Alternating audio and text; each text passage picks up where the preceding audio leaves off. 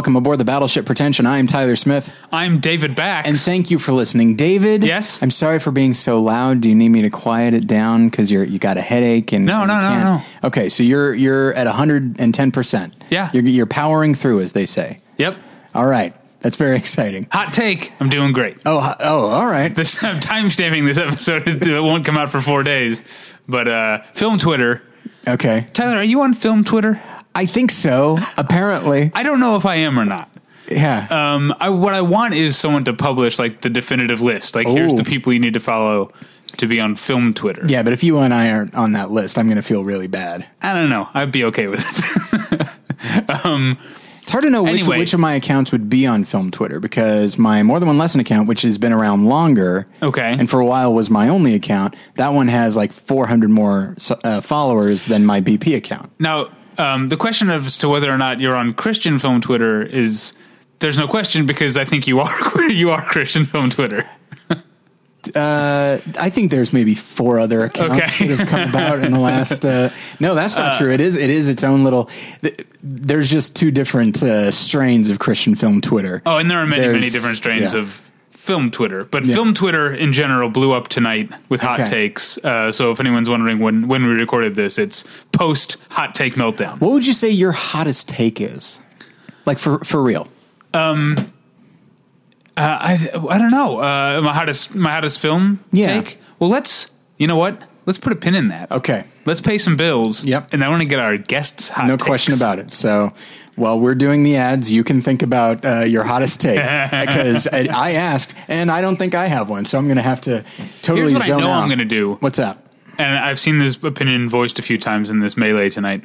Um, and I, I agree with way too many, way too often. People's default when they're when they're giving a hot take is to be negative about something. To say like this thing you like, it's not that good. Yeah. Okay. Um, which is kind of what I do all day, any day. So I'm being uh, every day. I'm being Sure. a hypocrite right now. But I feel like the best hot takes are like this thing everybody doesn't like is yeah. great. It's better than you think. Yeah, Okay. yeah.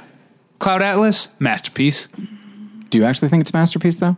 I think it's uh, a movie that I will never stop watching or talking about. I don't know if it's a masterpiece, but I could watch it as easily as I could watch an episode of The Simpsons or something. It's like it's so beautiful and easy to me and heartwarming. It is. I've said said recently in an episode that won't go up for a while that I Oh, do yeah. think it's like the most uplifting movie of all time. It's like it's like Cloud Atlas, then It's a Wonderful Life or whatever for me. Like Wow. it's a movie that is guaranteed to lift my spirits and make me feel better about humanity.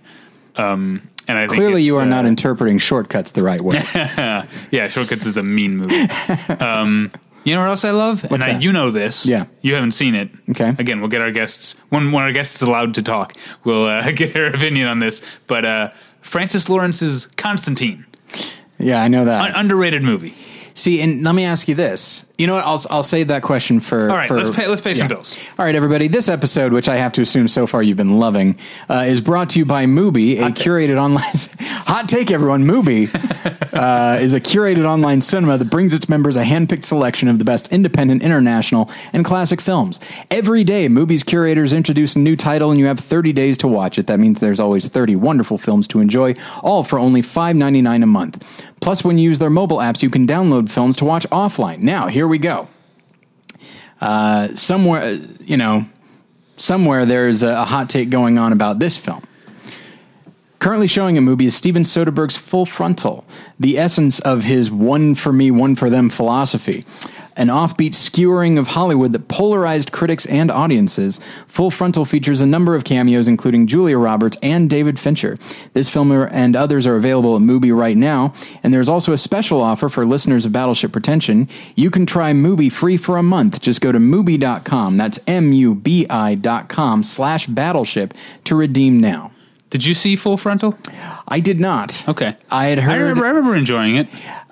That me add uh, I added in the comment that it's polarized because I know people that that really like it and people that absolutely Yeah, I, hate I it. I guess I'm hot take. I'm in the middle. Okay. Um, but I do know that it has the best part is that if I remember correctly, Jeff Garlin plays Harvey Weinstein. but I don't. I don't know. It might be. board. Yeah, it might be the thing where they don't actually say that it's Harvey Weinstein, but it's clearly supposed to be. Okay. But it's mostly just Jeff Garlin being Jeff Garlin because they're at like some like fundraiser or something or awards dinner or something and they're playing the game of like your pet and the street you grew up on is like your porn name Right. or whatever. And he's like, uh, actually, mine would be Baron von Hugecock. My dog's name is Baron. I grew up on von Hugecock Lane. Um, I always found that very funny. Um, you know what? You know what's in the news this week? Uh. What's that? Tyler? Headphones.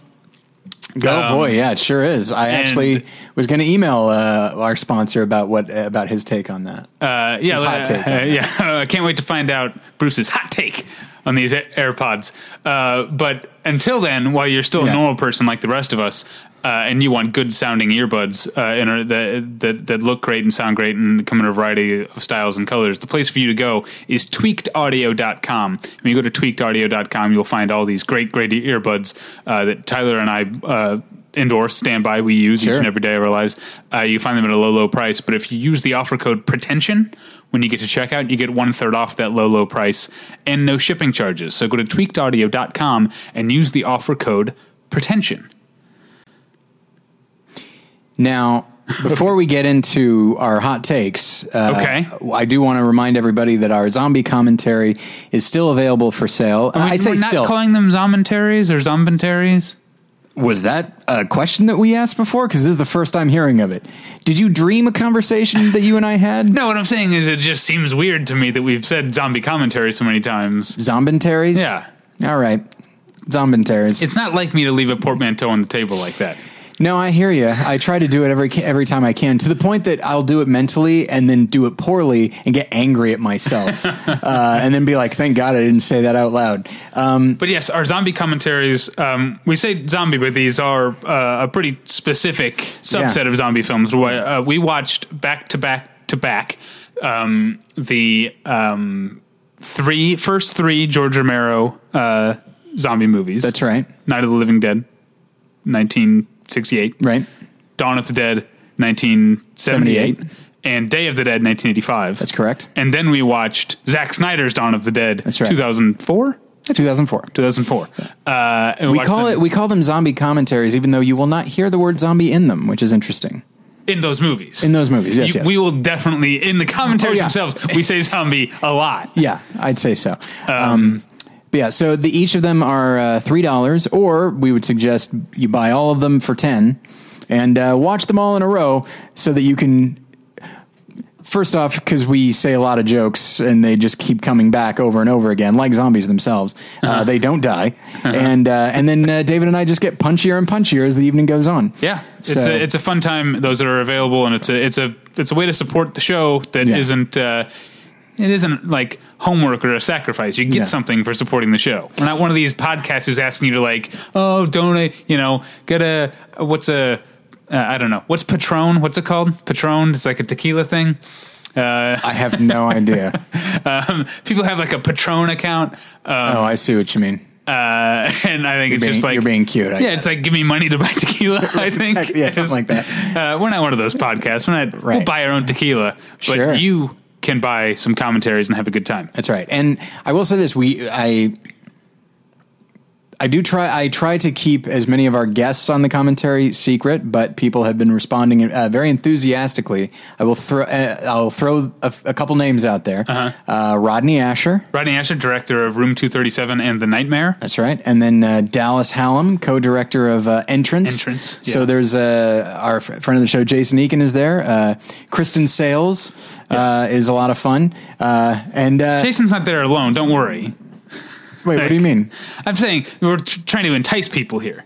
people like Jason way more than I do at this point. Uh, it, it astonishes me that uh, he has as many fans as he does. People are always excited when he comes on the show. Yeah, that- But uh, that's weird. But Do you think Jason just has a lot of fake Twitter accounts? It's And possible. he's like, "Hey, I love that that Eakin guy's back. I Have him on." I more." won't rule it out. Uh, but yeah, Kristen Sales is on there, uh, and A lot. Yeah, I, I was. I, Thankfully. I said this uh, last week due to a uh, scheduling snafu on my part. Uh, the Kristen is hanging out for a while, Yeah, and, and- uh, and that was- created a, a delightful atmosphere uh, in the room. So, Yeah. uh, so check those out, and and it helps support the show, and, and you guys will enjoy them enjoy them quite a bit. Okay, now let's get into it, shall we? All let's right. introduce our guest. Okay. Um, she's been on uh, the podcast before. She's been on a commentary uh, w- marathon I before. think I think Lord of the Rings, right? uh, Lord of the Rings, yeah. Um, she uh, currently works for a very secretive uh, tech company that's located based in Santa Monica uh, in a villain's lair um, under the pier. Um, uh, everybody, welcome back, uh, Amanda Meyncke. Hello, that's me. How are you? I'm doing good. How are you guys doing? I'm doing great. Yeah. Uh, I'm very eager to hear people's positive hot takes. I have a couple hot takes, and Okay. I also wrote down some other hot takes while your guys' other hot takes were going on. Oh my Okay, gosh. Okay. good. I have several layers. Um, the worst interview I ever had probably was with James Spader Uh-huh. when I asked him about his dog porn name thing, and he said he was silent for probably a minute, and I said hello, and he said I would never defame my dog's good name and the memory of that sweet animal by putting them into some kind of and I was like, all right, I, I get it. And he was like, this is over and like didn't want to talk anymore. So that was a great time with James Spader on the phone. Wow. Wow. Do you think he was just fucking with you? Oh no. He Okay. was mad. Wow. Like annoyed. It was for Lincoln too. And I was like, nobody wants to talk to you anyway. Just to humor me here. Although I do, I do think he's my favorite part of Lincoln. really? Yeah. My goodness. Uh, another hot take I had is that Soderbergh at his most Soderberghy would be Bubble. Which I never saw. See? Super Soderberghy. Yeah, that's true. I haven't seen. I didn't see it either. So I guess there is that. it's about people who work at a doll factory and make dolls. Yes. I, oh, I can picture the cover. It's very disturbing. It's, yeah, the movie is pretty pretty Soderberghy. Okay. Um, my most important hot take, I would say, is definitely Donnie Darko is and always has been an A plus amazing movie, and I feel like people are just now coming back to it because of the recent Austin screening where uh, they showed that and they showed Southland Tales and Richard Kelly was there. Okay. People were tweeting all kinds of hot takes about it, but uh, it's always has been great. So Yeah, I, I can't really. I feel like Donnie Darko has always been pretty darn good, all right. but I can't. But the most interesting thing about now, now here I am going negative. Um, the most interesting thing about Donnie Darko to me is to watch the deleted scenes in the DVD and realize how close it came to being terrible. Like every one of those deleted scenes is like, "Yep, that was the right call." like it, it is. It is a few decisions away from being a total mess. Aren't Uh, most movies? Though? Yeah, maybe that's true, but it's weird. I don't know. I guess uh, Richard Kelly's like a self completist. Like he he didn't have to put those on the DVD, right? Just being honest, just being transparent. I have not. Uh, I haven't seen the director's cut. I haven't seen any of the special features. I've just seen the film. I think I haven't seen it in. Yeah, you know what? I might have only seen it once when you and I saw it in the theater. When you Oh, wow. paid for my ticket. That's right. Oh, that's right. Because at the time I didn't go to movies Sorry, alone. yeah, you didn't like going to movies alone, which is my uh, still mostly my preferred way. Oh of yeah, I've movies. definitely come around on that. Uh, and I didn't want to see Donnie Darko, and we lived together, and we had just moved to Chicago, and we didn't know anybody in the city besides each other. So you were like, "I'll pay for your ticket," and I was like, "Okay." I didn't know this was like the origin story, the like Yeah. beginnings of a friendship. Yeah, Donnie yeah. Darko, my Um, goodness.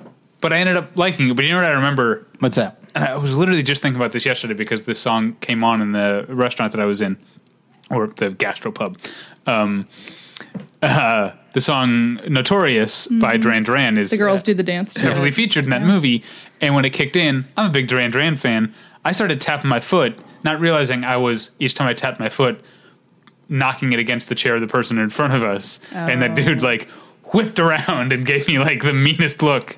And I was like, I'm sorry. And then after the movie, I was like, I'm so sorry. I didn't realize. Tales of modern manners Yeah, from the yeah. trenches. This is riveting when- stuff. it's like, I mean, when that Duran Duran gets in your bones, you just gotta start kicking chairs, knocking stuff over. yeah. Yeah. That's What's Duran your hot Duran. take? What's your hot take? Well, I said uh, Cloud Atlas, great. Oh, I, thought, I thought you had a great. real one. I thought that was like an example, so we could get ready for. Oh, should I? Uh, I? I'm sure I have. I'm sure I have plenty more. All right, Um, Tyler. I got nothing. I'm trying to think of positive. Is that? I'm trying to think of positive hot takes. Surely I you can think of something that you love that everybody hates. Come on. I know you. This is one you've said before. Okay. Is that you think Cesar Romero? Cesar Romero is a better Joker than Heath Ledger?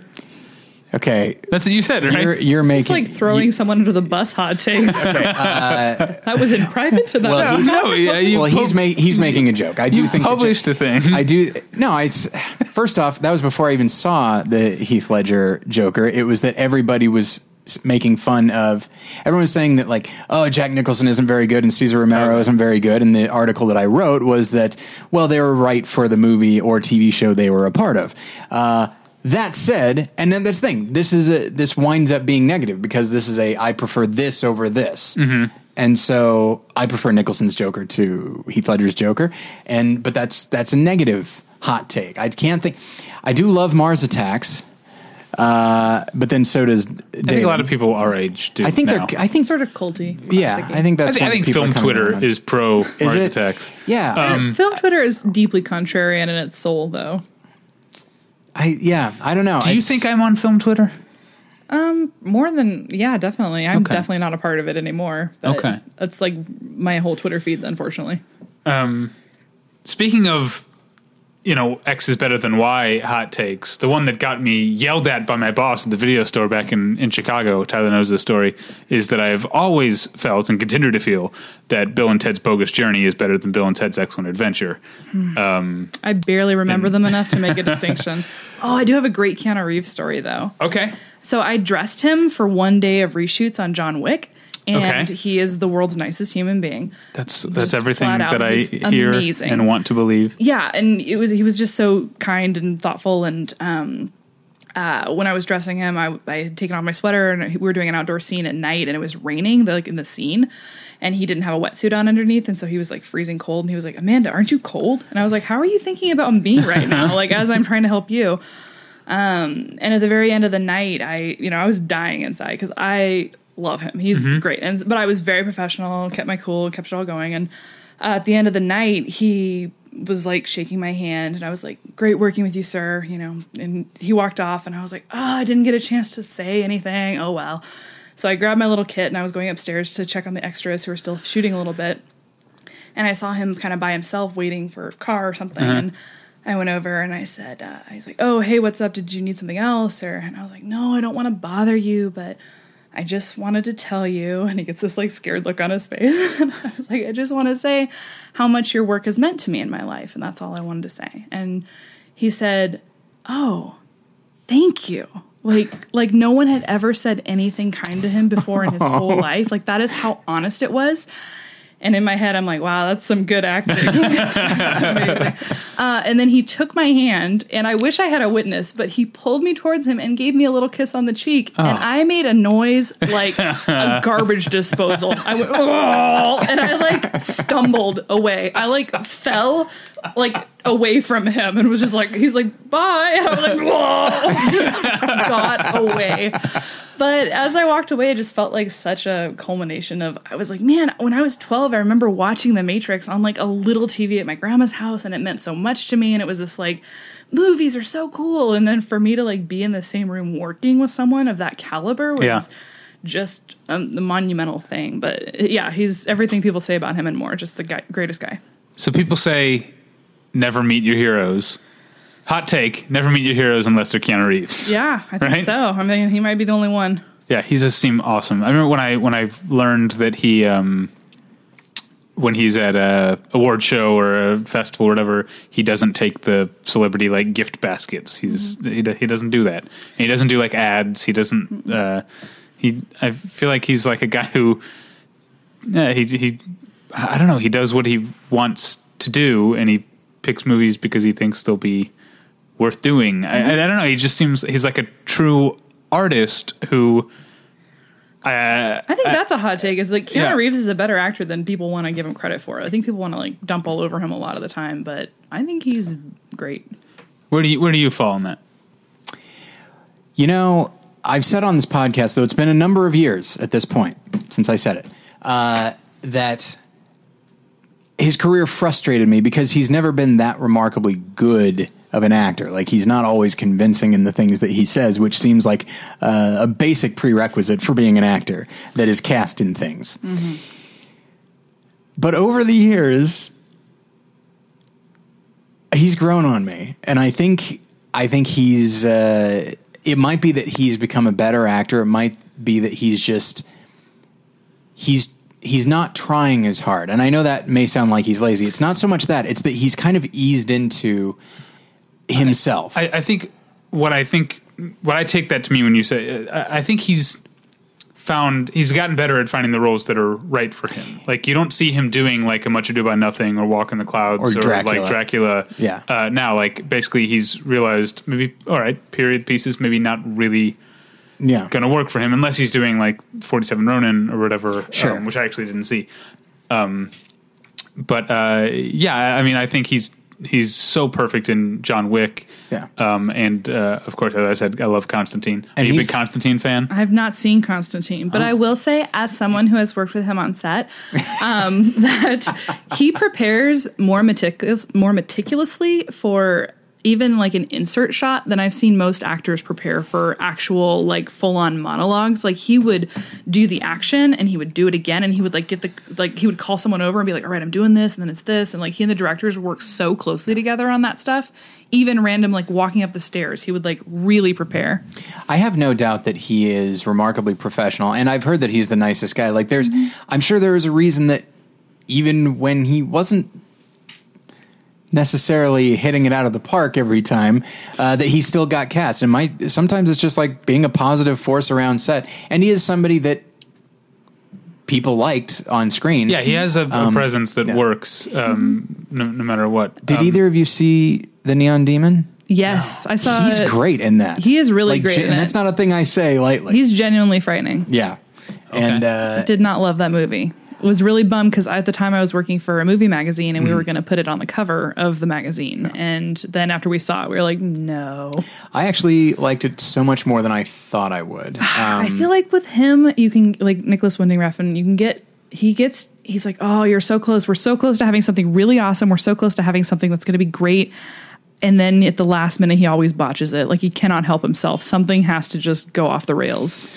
Well, I think um, the only I, I'm not a big fan of him in general, with the one major exception of Only God Forgives, which I think is amazing, because I think it's going off the rails is uh, the right choice. I guess I don't know. I don't want to like spoil what happens at the end of the movie, And- but and I've always felt that he is kind of vapid, and which is why I think Neon Demon works so well. is Oh, he finally is making a movie about vapid people?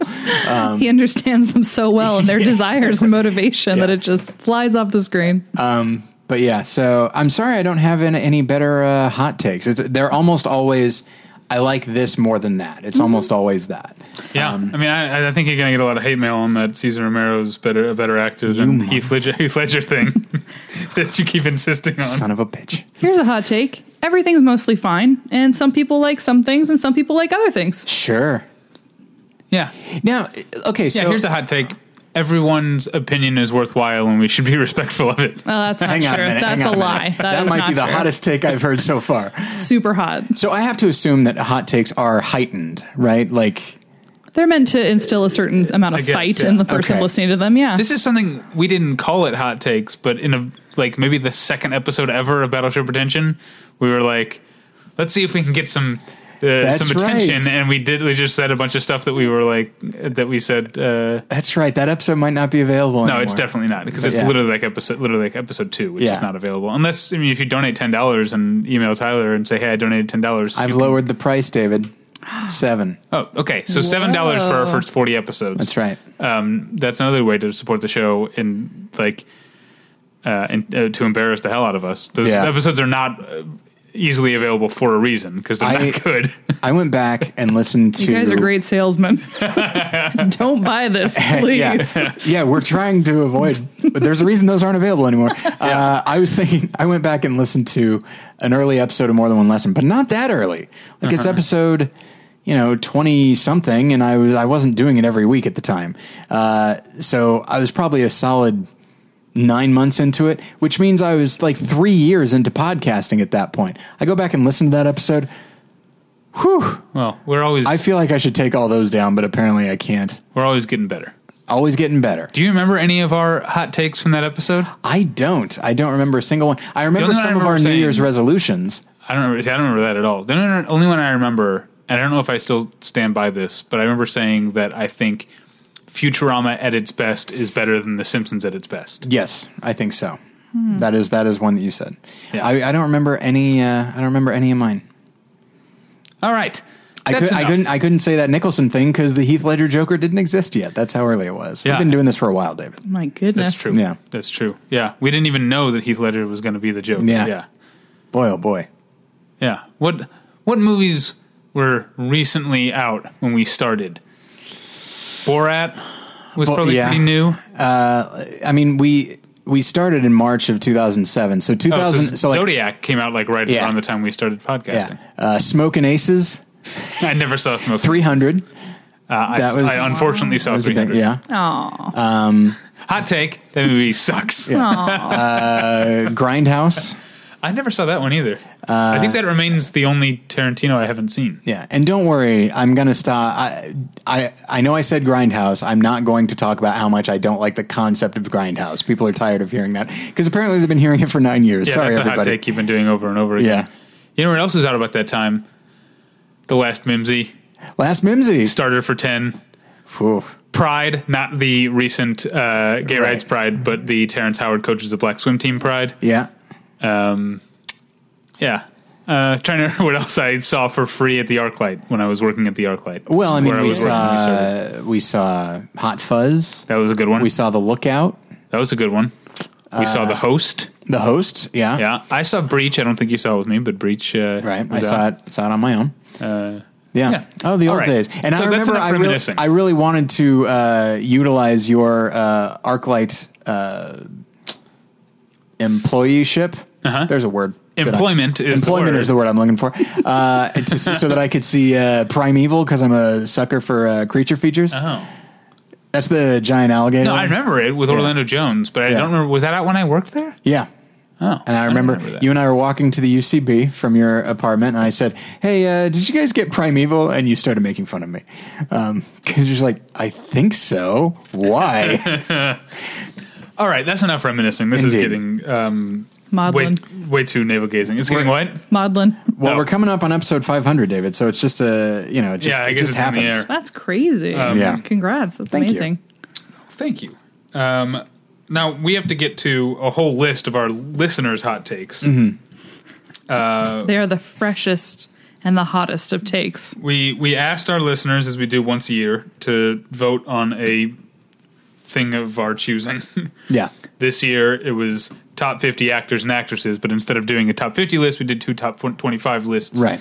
Because, like the Academy, we like to keep, you know, hot side hot and cold side cold. exactly. Like No, the- sorry, that's McDonald's, not Yeah. the Academy. um, uh, anyway, we last week we had our friend Tobo Stephen Tobolowski on Right. to help us count down the top twenty-five actors. This week, Amanda is here to help us count down the top twenty-five actresses as voted on by our listeners. I have to say that because I don't want people thinking this is my list because there are some things on Right. here I don't entirely agree with. yeah, it's a that- list of hot takes. yeah, it's yeah, it it happens, and I, you know, you contributed, I contributed, but uh, our votes were not weighted.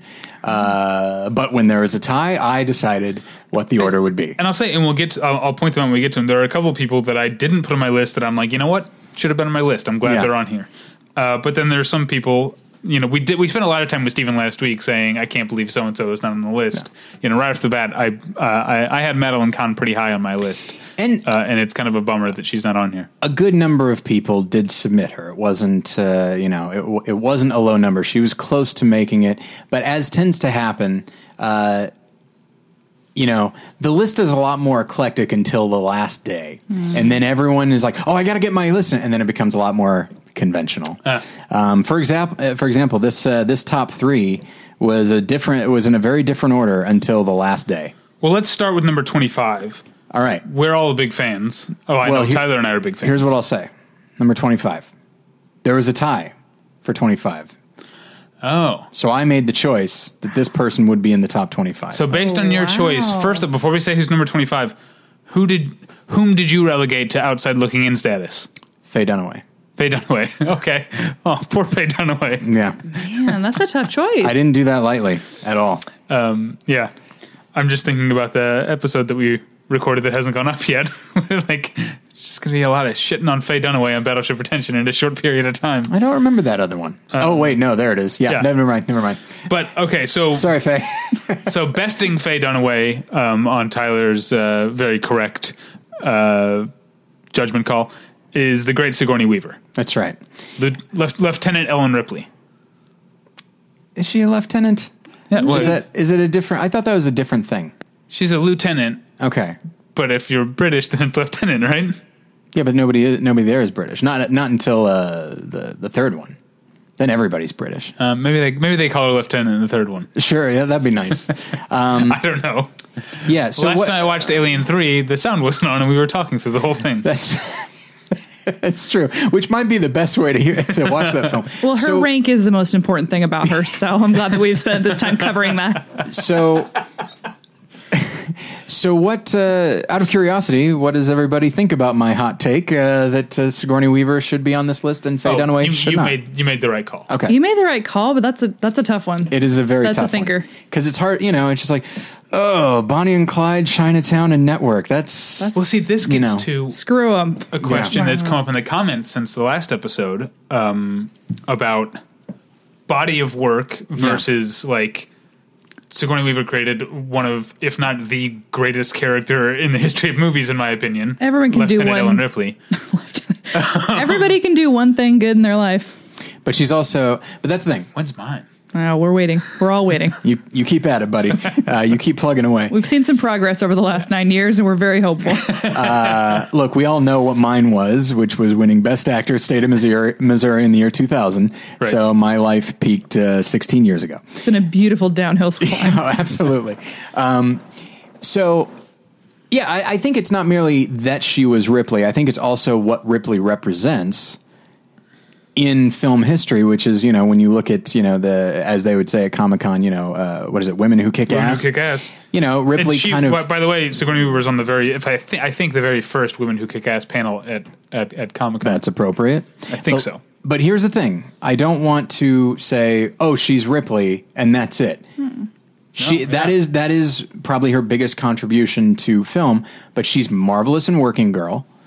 I like her. I like her a lot in Ghostbusters. I love her in Dave. She's great in The Ice Dave Storm. is a- Dave is a good one. is Yeah. a great movie. yeah, Yeah. It's so good. It really is. I watched it somewhat recently, probably the last three years, because I loved it when I was a kid for whatever reason. I don't know why.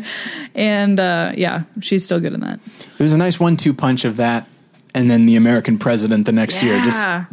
the president was just such a ple- presidency was such a pleasant thing in the mid '90s. What ha- what happened? Um, but yeah, so so I feel like she made a big contribution, and she's also shown a, a surprising amount of range. I do I can't speak enough about how great she is in Working Girl. She can sing. She can. Yeah, she's amazing. And we, we can't spend this long on everybody, but um, so we should move on. But it's interesting that Sigourney Weaver has graduated to the place where her being in a movie is like a thing now, like with Finding Yeah. Dory or Cabin in the Woods, Yeah. or to A little ca- uh, cameo in Ghostbusters. Uh, I didn't see it, um, but similar like Paul. Uh, you know, Paul's a terrible movie, but it's Yeah. a similar thing to Cabin in the Woods. Like it's like oh, the fact that it's Sigourney Weaver like uh, means something. which is a bummer. I would like, you know, as much as I did not care for Avatar, she's playing a, a full, an actual character there, and I would like her to like get more, get more roles. I think you know. Avatar's a good movie.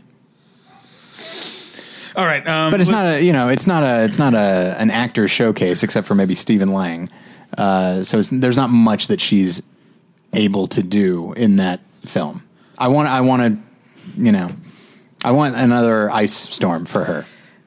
You know, so okay. Uh, Uh, we- we let's move on to someone who is absolutely on my list. Um, uh, one I might have put my thumb on the scale a little bit with the listeners by mentioning that she was on my list, and maybe we got more votes for her because of that. But uh, I did have notice no- after I mentioned Peter Lorre, a few people uh, threw out Peter Lorre. Yeah. It's just like, how much influence do we have on you people?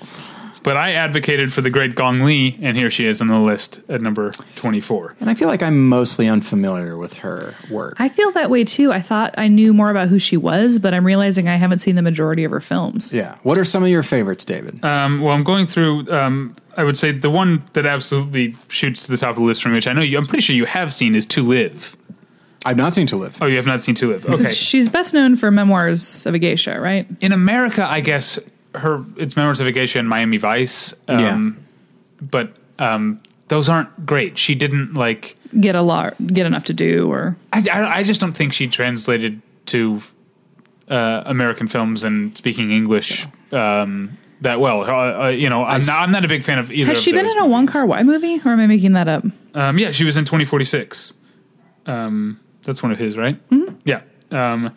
But yeah, uh, To Live, Farewell My Concubine, Oh, okay. um, uh, which is also one of my favorite movies. Uh, Raise the Red Lantern. Uh, Oh, yeah, Ju Dou. She's worked with Chen Kaige and Zhang Yimou a, a lot, and those are um, two of my favorite directors going back to, to film school. Um, yeah, I do love Raise the Red Lantern.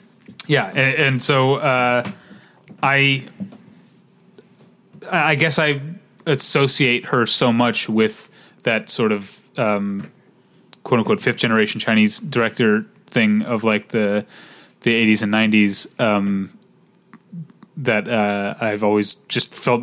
Uh, thought very highly of her and thought that her great performances, especially in To Live and Ju Dou, um, which I'm probably saying wrong, um, are, are a big part of the reason why I like those movies so much. And I'll say this: I did see, I didn't see Memoirs of a Geisha, but I saw Miami Vice, and it's not a good movie all around. But while speaking English is not necessarily her forte, she is still very striking on screen. Like you know, I know it's this. This is going to sound like a backhanded compliment, but like when she's not talking, Oh dear. you know. Uh, and it's that's the thing. She's she's playing the emotions, and so I believe her character. It's just unfortunate that like that she got that she was in that part. But I totally get why she's in that part because she's a very dynamic presence, and she kind of commands the screen, even in the midst of other dynamic actors. Uh, you know, I feel like she's she's kind of a highlight of Miami Vice, uh, which is you know maybe damning with faint praise. But uh, so we should probably move on. Yeah, let's move on to one that I'm I'm This a is- fan of this actress, but I think it's a little recent. and also not only is it recent, we never specifically said this is for movies only. But I think Right. because of How to Get Away with Murder, I think of her as a as a TV actress, not just because that's high profile, but also she's so fantastic on that show. Of course, talking about Viola Davis at this point. Um, I don't know if you guys watch How to Get Away with Murder. No. but uh, she's amazing. Um, and so it does seem weird to me that she's on this list because when I think of her in movies, I think of either like movies like The Help or Suicide Squad, You or know what movie small she's- roles and like Get On Up. Yeah, she's she plays a bit part as a police officer in Kate and Leopold, which I watched last year and was like, "Oh my goodness." She's one of the best actresses of all time. I know, but I- that felt really awful to tweet. I was going to take a picture and be like, "Wonderful performance by this unknown actress," but that seemed edgy. I don't know. Well, I'm gonna point out I have not seen Kate, Leo- Kate and Leopold since the theater, which then means yes, I paid money to go see Kate and Leopold Yeah. in the theater. hey, man, I've paid money to see it and then rent it and then paid Netflix to watch it again. So, Oh, I have no shame. I don't think the movie is that great. no but, hot um, takes here. I like rom coms, No. so I went and saw it. So she's she's great though, and I'm glad that we're Yeah. starting to get to see more um, more of her in movies. You know, I think that sometimes it's harder for um, actresses of color to find their way into those kind of lead roles in film, or and so I think I'm glad that she's kind of getting more recognition at this point and hopefully more opportunities. and she's middle aged, Right. you know. Uh, but yeah, she is. I wasn't expecting Suicide Squad to be very good, but one thing I knew is that she would be dependable. I know that character. And when I heard that she was cast as that character, I remember thinking like, okay, so I at least know one part of Suicide Squad is going to be very interesting. And sure enough, it was. Uh, she's marvelous in in Doubt. Uh, she's in Extremely Loud and Incredibly Close, which is a movie I don't care for, but she's very good in it. Obviously, She's in the Solaris remake. Speaking of Um, that's Steven right. Soderbergh, She is. God. Which I which I remember I can- liking to a point. I, didn't can like brook no remakes of Tarkovsky. That's one thing that nobody should do. hot take. But yeah, and so I, I think it could be. Uh, I don't know. It, it could be argued that maybe in a few years, like she would warrant being uh, on the list. Um, but right now, she's a, she's a very interesting actor, and I'm not sure if I would say that I'll see everything she's in simply because she's in it. But she's not. She'll al- almost always be a highlight of something I see. I want to see her given a role in film that's worthy of her talents. Yeah. which we haven't seen in a while. Yeah, I mean, it is it is notable that she's basically in one scene in Doubt, and like, I mean, everybody is good in that movie, obviously, but at the same time, like, she's got one scene to make an impact, and boy, she she sure does. Um, so, okay, we should uh, probably move on. Yeah, let's move on to someone I'm a a, a big fan of. Mm-hmm. Uh, it's Judi Dench. Yeah. and I like. I think there's something about the uh, classical British actors and actresses um, who obviously you know they our, our our male actor list was full of, of full of them right um, but there's something about their there, there, there's often less pretension Yeah. I guess I, I think with with the British actors, it's more of like a, a trade, and so they're, you know, obviously they're great. uh, You know, she's great. Just going with more recent roles, um, something very character driven, like Philomena, I think is a, a great movie. Which I still haven't But- seen. But she's also not afraid when the movie calls for it to be big, and I like that lack of again lack of pretension on on her part that you see in like like an Alan, Alan Rickman if we're going in the in the male Sure. side of things. Sure. I'd say She's the female Alan, Alan Rickman. that that works really well, actually. I think she's better. uh, that's probably She's better that's now. probably true. Oh, that's very that seems wrong to say. Awful. Yeah, I. De- it's interesting. Uh, when we announced this on the website, somebody said that they weren't actually a big fan of hers, Why? which astonishes me. How? And I It's feel like, like, saying I really hate, uh, you know, Maggie Smith. Screw her. Well, uh, that I can understand. Oh, I'm joking. dear. Of course, Oh, I'm joking, goodness. Of course. Uh, no, uh, I mean, to me, like if you, Her Majesty Mrs. Brown is wonderful. I think her best performance is in Notes on a Scandal. I think she does tremendous work in that. And I think she's somebody who always has an air of authority, which is fine. But what I like is that she understands that and can often pro- project that while also clearly playing insecurity underneath or fear. And I think that's what Notes on a Scandal is. And I think that's what Mrs. Brown is as well. Yeah, that's something I was going to mention is definitely her range. I Mm-hmm. think that often we uh, sometimes don't get to see it as much, but I was even thinking of the Daniel Bruhl film Ladies in Lavender that she's in. Right. And she has some really nice moments in that film that I remember even to this day. And I remember she was in um, Chocolat, which is a movie I don't care much for, but I remember like I always like her, obviously. Um, She's just pleasant to watch no matter what she's doing. yeah, and she was She's great in the Bond films too. Yep. So- absolutely, So, fun. Like such a fun addition. And I was so proud of them for making that choice because that was not an obvious choice. and it was a very smart choice in the last few films to elevate her and really explore who M is. And I think she, you know, could seem just as as tough as anybody else and uh, just as capable. Um, but we should move on. Okay, you want to say who's next? Next up is Sissy Spacek. I was fascinated by this, not to imply that I don't like Sissy Spacek, but I was kind of under the impression that film nerds had kind of passed her by. Um, But I guess when I think about like, okay, well, what are the movies that film nerds like? They like Malick. They like De Palma. Um, but at the same time, I can't think. I mean, she's in JFK. She's in In the Bedroom. So she's been in enough stuff She's over in the, Straight years. Story. She's in the straight. That's a big one. David Lynch. I can't tell if you're being sarcastic or not. And Why, why would I be I don't know because it's a straight story. I love it. David Lynch? Like you, That's you're, true, you're naming yeah. big directors That's that our super listeners film like. nerd. That's true, but I But can't. th- our you know. listeners have seen the Straight Story because it's a David Lynch movie. Do you think they have? I feel like that's the one people skip. I think they see Walt Disney presents the straight story and they don't care who. no, that's directed just it. deep cuts. Okay. It's like Twin Peaks 2. Everyone's seen it. But uh, Twin Peaks Two, Yeah. um, With Chris Isaak?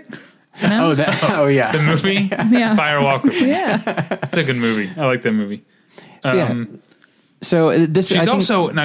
You and I don't watch this show, but she's also on Bloodline, which I know is which is a, the Netflix Oh, right. show. Yeah, yeah. She's a regular on that, so maybe She's very good on that. yeah, and so maybe that's part of the reason she's in people's consciousness Yeah. and not not in ours. That makes sense.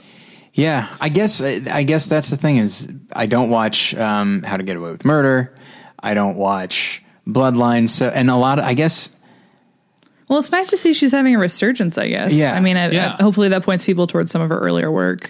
Yeah, and and, um, of course, there's in the bedroom. Uh, I think did you already say that? Yeah. Um, um, but speaking of TV, I remember because there was probably I'd seen her. In, I'm looking. There were a couple things like Tuck Everlasting and Oh yeah. uh, and uh, well, I guess that's the only one. Um, after after in the bedroom, and I guess she had kind of fallen off my radar until in at the uh, the second uh, second to last season or last season of Big Love, she showed up um, as I think she was supposed to be a like a state senator. I think in Utah. Something she was something in the world, world of pol- world of politics. I'm one of five people who watched Big Love all the way through to the end, I was gonna say. uh, and she's terrific. And I was and I and I was like, oh yeah, oh yeah, Sissy Spacek. we approve. Moving on. Moving Okay. on. Uh, here, yeah, here's somebody that part of me felt like I expected her to be higher on the list, but also she's not someone that's talked about that much anymore, and that's Jodie Foster. Hmm. I don't know. Your thoughts? My thoughts on Jodie Foster? Yes. Well, she recently came back into the news in the past couple years, I think because of directing a film that Mel Gibson's in, Right. The Beaver, right? Yes, And I then saw she that. also just uh, directed something else recently too. She did. I think she's trying to try Money make Monster. A, Money Monster. Money Monster, that's the that's one. right. Thank you. Um, so yeah, I think she's definitely moving more in that direction. Uh, I think that she's a very capable actress. I still can't think like I, not a whole lot of movies of hers come to mind. Panic Room, I think, is really great with the young Kristen Stewart as well. Um, and then obviously Silence of the Lambs, super iconic performance. Yeah. But other than that, I'm kind of a little. Oh, and then Taxi Driver. Taxi I mean, hell, Yeah. she's been in everything. Yeah. Um, I'm a big fan, and I I like that she um, uh, picks her roles carefully. Um, kind of like Keanu Reeves in a way that she picks roles carefully, but also does stuff like Panic Room and Flight Plan that seems like it's Yeah. not it's not all heady stuff. She has fun movies. Although I, I- I never saw Flight Plan, and I'm not a big Panic Room fan.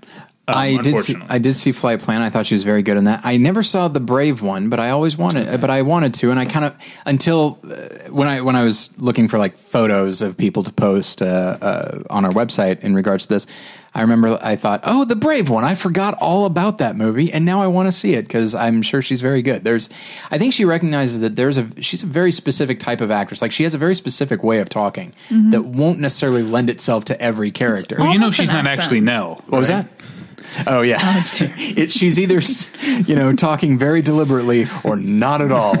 Um, but uh, yeah, you said that it's almost like an accent. It's a it's Yeah. a very specific cadence. I think there's a, uh, several actresses and actors like that as well that have such a specific voice that it's. Uh, I think that's a bit of a handicap to them. Handicap to them sometimes. Yeah, It can be anyway.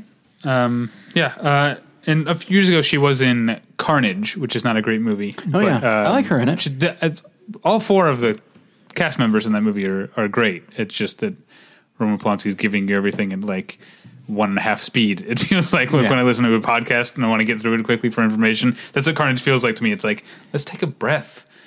Uh, this movie. why do people do that? I've heard people say that like, oh, I want to. I'm listening to something and I want to get over it quick. I want to get through it thick quickly, so I do one and a half speed.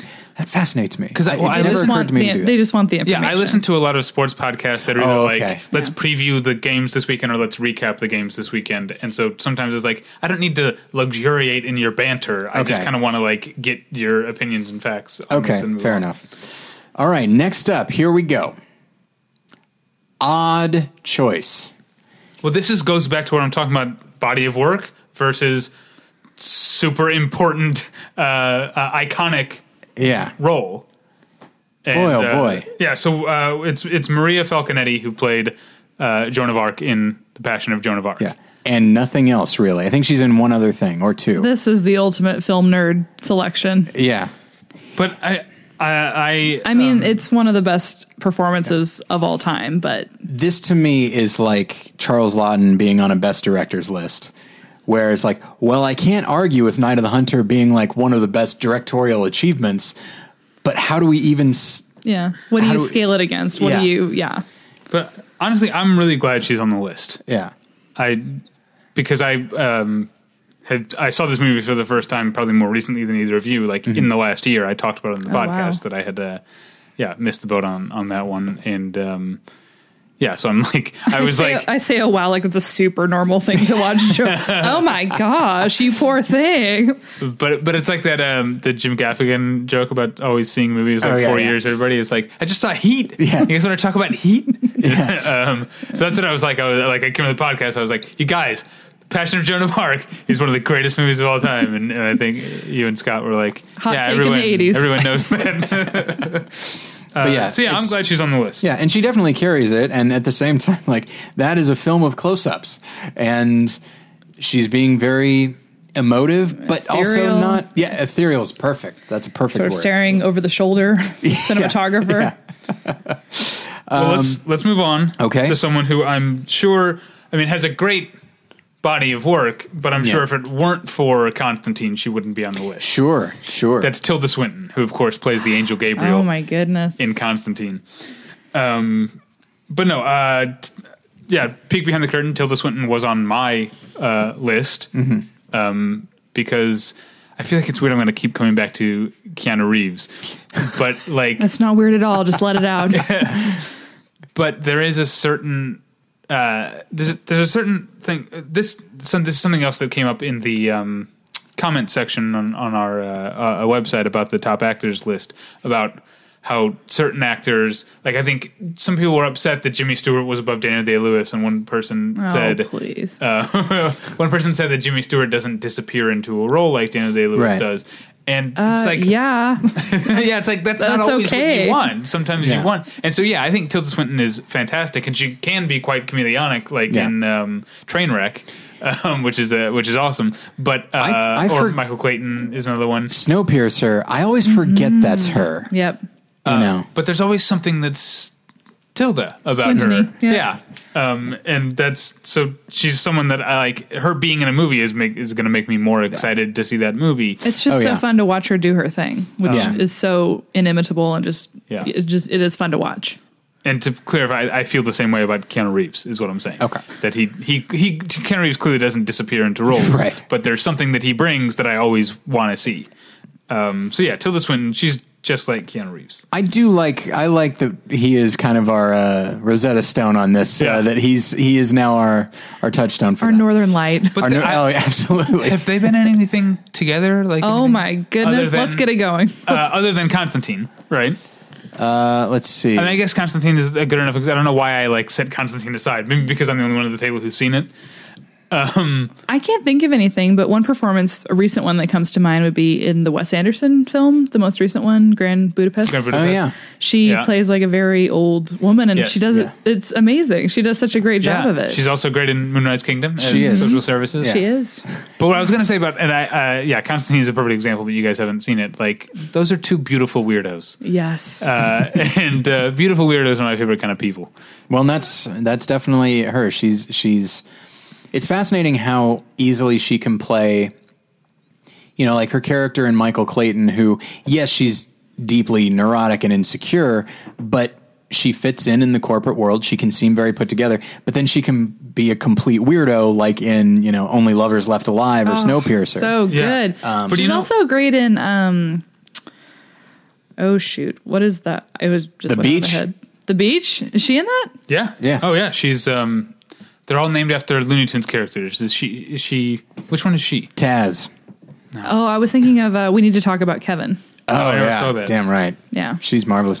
That's the thing. Like I keep forgetting, and she's, she's- in the deep end. yeah. right.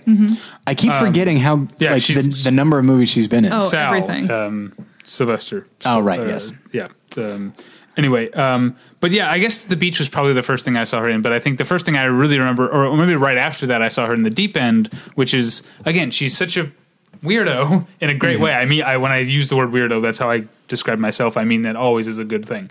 Being a weirdo is always a great thing. Um, but the deep end is such a conventional type of role. She's a, a housewife, Yeah. right? I think she's a weirdo in the same way that this is going to sound lofty. I apologize. I think she's this a weirdo. She finds the weirdo in like her characters. Now, sometimes it's not so hard to find them, uh, like if she's a vampire. But I think she finds like little id- idiosyncrasies that everybody has. Everybody's a weirdo in their own way, and I think she recognizes that and finds, and within that finds humanity. Uh, I think her, even though her character is essentially a villain in Michael Clayton, like she's a very human villain and a very uh, idiosyncratic one. Um, You have to be so comfortable with yourself as a person to get to that level of acting, Yeah. I think. And from the interviews I've read with her, it just seems like she is herself completely. And I think that that's kind of an amazing gift to give the rest of us. And it does make sense. Like think of just the the different directors that she has worked with, and it makes it makes perfect sense that she would work with Jim Jarmusch. It also makes perfect sense that she would work with with Wes Anderson or um, oh shoot, who made uh, Who made Michael Clayton? Tony Gilroy. Tony Gilroy. Is that right? That, that sounds right. Okay, and like who is a very a very different kind of director and writer than the other two, but she just fits right in. Um, so yeah, uh, we we should actually move on now. Sorry. Let's move on to someone who wasn't on my list, but frankly should have been. Yeah, surprised me that it wasn't. Yes, because she stars in easily a top two or three movie of all time for me, Black Narcissus, and it's Deborah Mm. Kerr. Um, I believe it's pronounced car, even though there's no A in it. Yeah, it's, an- that's it's an E, but everyone says car, so that's what I decided. Yeah, that's how the that's how the British are. No know. objections here. All right, we're going with car. Um, Lieutenant Kerr. Yeah, um, uh, now I'm, I'm uh, I, I feel like I built it up. Now, now I, I feel like I'm kind of at a loss um, as far as what to say about Deborah Kerr. But she's, uh, I, I guess, she's the perfect mix of. Um, she's a, you know, a screen knockout and a beauty, and also a, a sort of every woman in a lot of ways. Do you know what I what I mean? Do you guys? Uh, um, yeah, and Black Narcissus requires her to play. Uh, it's it's weirdly the part of the reason I like this movie so much is that it's a melodrama and so it's big, but it's also about something that she has to play very much under the surface, which is that she's being essentially driven insane with sexual repression, um, and she's like lusting for this man, but she's got this like her whole nun thing going on, um, and she so she's like she's she's big and small at the same time in that movie. Well, now you're actually quoting the movie because when she says, "Well, I like you and everything, but I got this nun thing going on." Yeah. Um, and let's not forget that she plays three roles in the life and death of Colonel Blimp. That's right. Um, That's right. each of them distinct, but the idea, the very fact that they're casting one person in all three roles means that there needs to be something that unites all of them. Uh, and, well, the fact that she is playing all of them is what does that, but I think she also has to find a certain commonality in all of them while also being distinct. And I think she does. Um, you know, it took me a while when I first saw it to realize, oh, yeah, that's the same actress. I, you know, because it just didn't really occur to me that they would do that. Um, it's just such, and she she pulls it off. Um, we should point out we're doing kind of a Gong Li thing here, talking about um, talking around the fact that to American audiences, she's probably best known for From Here to Eternity, right? That's the American movie she would be best known for, right? Uh, yeah, I, I think so. Was she in Philadelphia Story? Uh, no, that's um, Katharine Hepburn, and Cary Grant. No. there's a younger woman, the other reporter, Uh, let's Um, see here. whose name is Ruth something. Yeah, her first movie was in 19. Oh, sorry, scenes deleted. Uh, so her first official movie was 1941 in Love on the Dole. Uh, yeah, so From Here to Eternity is a great movie. It's, of course, that iconic image of her rolling around in the sand. Um, I still have not seen it. uh, yeah. I'll see it eventually. But yeah, everyone keep in mind whenever you see that, like, oh, isn't it so romantic? They're making out in the sand. Um, in the movie, that's not her husband. That is Oh, morality police. just saying. It's not entirely a romantic scene. It's, Someone uh, somewhere is getting hurt. Let's put it that way. Yeah. Um, okay, next up, also, oh, I just want to mention Bonjour Tristesse with her and David Niven, which is a great movie. Sacre bleu. Um, all right, next up was my number one, and it's Oh. and here's something that I found interesting, something that I wanted to bring up, based on what we've said earlier. Viola Davis, Sissy Spacek, and now number fifteen, sorry, number sixteen, Kathy Bates. All actresses that have not necessarily gotten a second career, but they are now known for TV as well as film. Like Kathy Bates is on American Horror Story and is I haven't seen a single season of it, but I know that she is often given like really fun characters to play. Um, she is. Uh, I'm not sure if she's my favorite actress anymore, but she's usually in the top three for me. I think she's a marvelous actress and one that is you know, willing to do whatever. If it means being a complete crazy person in misery or, you know, being nude and about Schmidt, playing a character that's very free with, with everything about her. Um, and I love her in primary colors. I think she's great in that. She's just a, such a dependable actress. she also uh, has a very nice turn in uh, Titanic. She does, yes. Yes, yeah.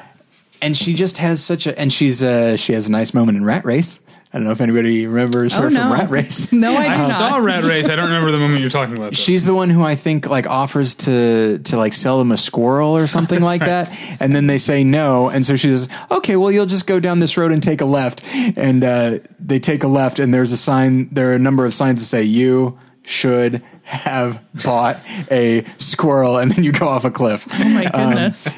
But uh, but it's uh, underrated movie. Hot take. I agree. uh, I agree. The 100%. hottest a fiery stove of hot takes. Um, But that's the thing. She can she can play drama. I think she, you know, I think she's definitely a, a character actress, and that she tends to be cast as characters that are a bit over the top. Even in Titanic, she's you know Molly. Very Brown, much larger than life. well, yeah, one thing we talked about a lot um, in some of my favorite actors last week was uh, the actors who can bring, uh, like Philip Seymour Hoffman, who can bring comedy even if it's not a comedy. Yeah. and Kathy Bates is is great at that It's because Yeah. there's a I think there's a very like earthy human reality to her, and she and be, when she's rooted in that, there's a you kind of just want to laugh with her a little bit, you know. Yeah, and I mean, even as Annie Wilkes, there are moments when she's funny, even after we've seen her be absolutely lethally crazy. Um, and uh, yeah, she's just a, a very unique actress. I'm I'm excited that she wound up on this list. I wasn't, even though I put her at number one, I was not expecting her to get a lot of support. So I'm excited that she did. Yeah, she was also uh, Gertrude Stein in Midnight in Paris. That's true. Yes, and I recall her being very good in that. All right, number fifteen. This, uh, I guess I'm this doesn't surprise me. I'm surprised it's so far down on the list. That's I think that's what surprises Th- me. that but- really surprised me. yeah, and it's uh, Kate Winslet,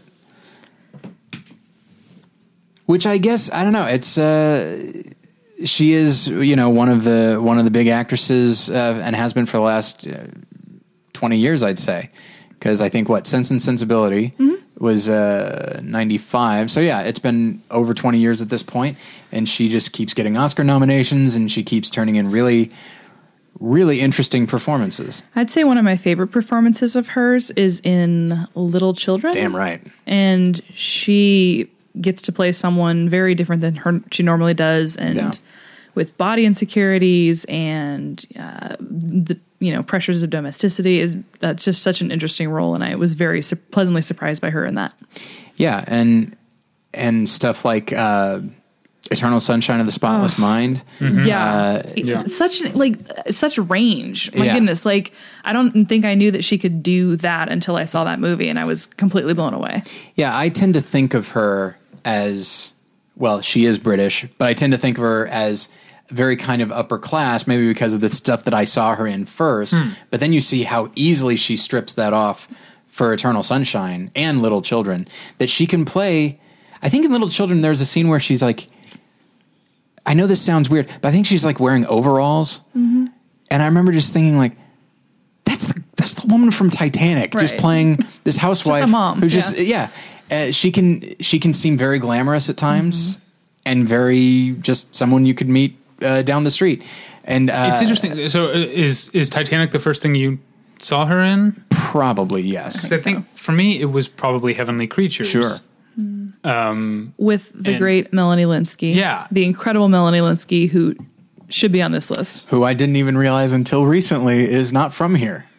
New Zealand. Yeah. Oh, they yeah. cast her in that. That was her first film, and they cast her out of school. Yeah, and I Um, haven't seen that, so I, you know, I think I saw her do uh, with her natural accent recently. and I thought, what the hell is going on here? But I guess what I'm saying is because that was what I saw first. I've always thought of Kate Winslet as having kind of an undercurrent of like Poshness. no, uh, more like counterculture-ness. Ah, okay. Like I think of her as like I don't know. She's like it sits on a shelf in my brain alongside like the Smiths and stuff that like Hmm. uh, I don't know, cool high school girls are into. Well, and there's also uh, she's an interesting actress, and I, I feel I don't know. I'm iffy about bringing this up, but there is often a great deal of sexuality in her characters, um, whether it be Little Children or even Titanic. You know, um, and that's some and uh, something like The Reader, which has a lot in there, and she's somebody who I'm like Hugh Jackman.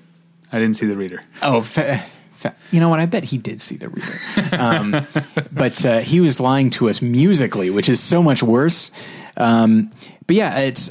I feel like, uh, and she brings a very specific quality to these scenes where sometimes, as in the reader, she's definitely in charge, but also, I don't know. I think she brings a very She- she's not- matter of fact kind of sexuality to her characters. Yeah, she really is able to bring out what sometimes gets internalized, I think. Mm-hmm. And it's sort of this uh it's like this realized undercurrent of sexuality that often exists in Yeah. situations and she's able to bring that to the surface more easily. Yeah, without making her Without- character all about that. Yeah, without it being threatening, it's just a, another facet of being a woman. Yeah.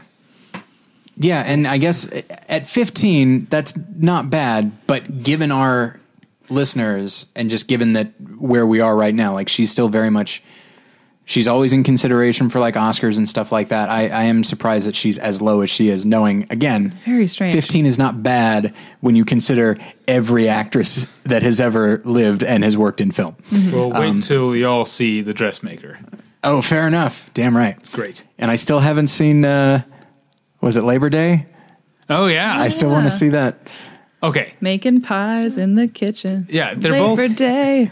they're both ridiculous movies. The Dressmaker, I think, is ridiculous. Is great. Mm-hmm. Labor Day, I think, might be terrible, but I also am fascinated by it. Mm, That's accurate. That's how I feel about the Paperboy. Okay. Uh, did you ever see the Paperboy, the the Lee Daniels film? I did. I liked it actually. I think it's a. It's I a- don't it's normally a- like his movies, I will say. I think it's a mess. Oh yeah, it's, a hot but mess. it's it's boy, it's oh, that's one of those movies. That's like oh, I feel like I need to take a shower afterwards. Yeah. Not because it's like dirty, but because it's grimy.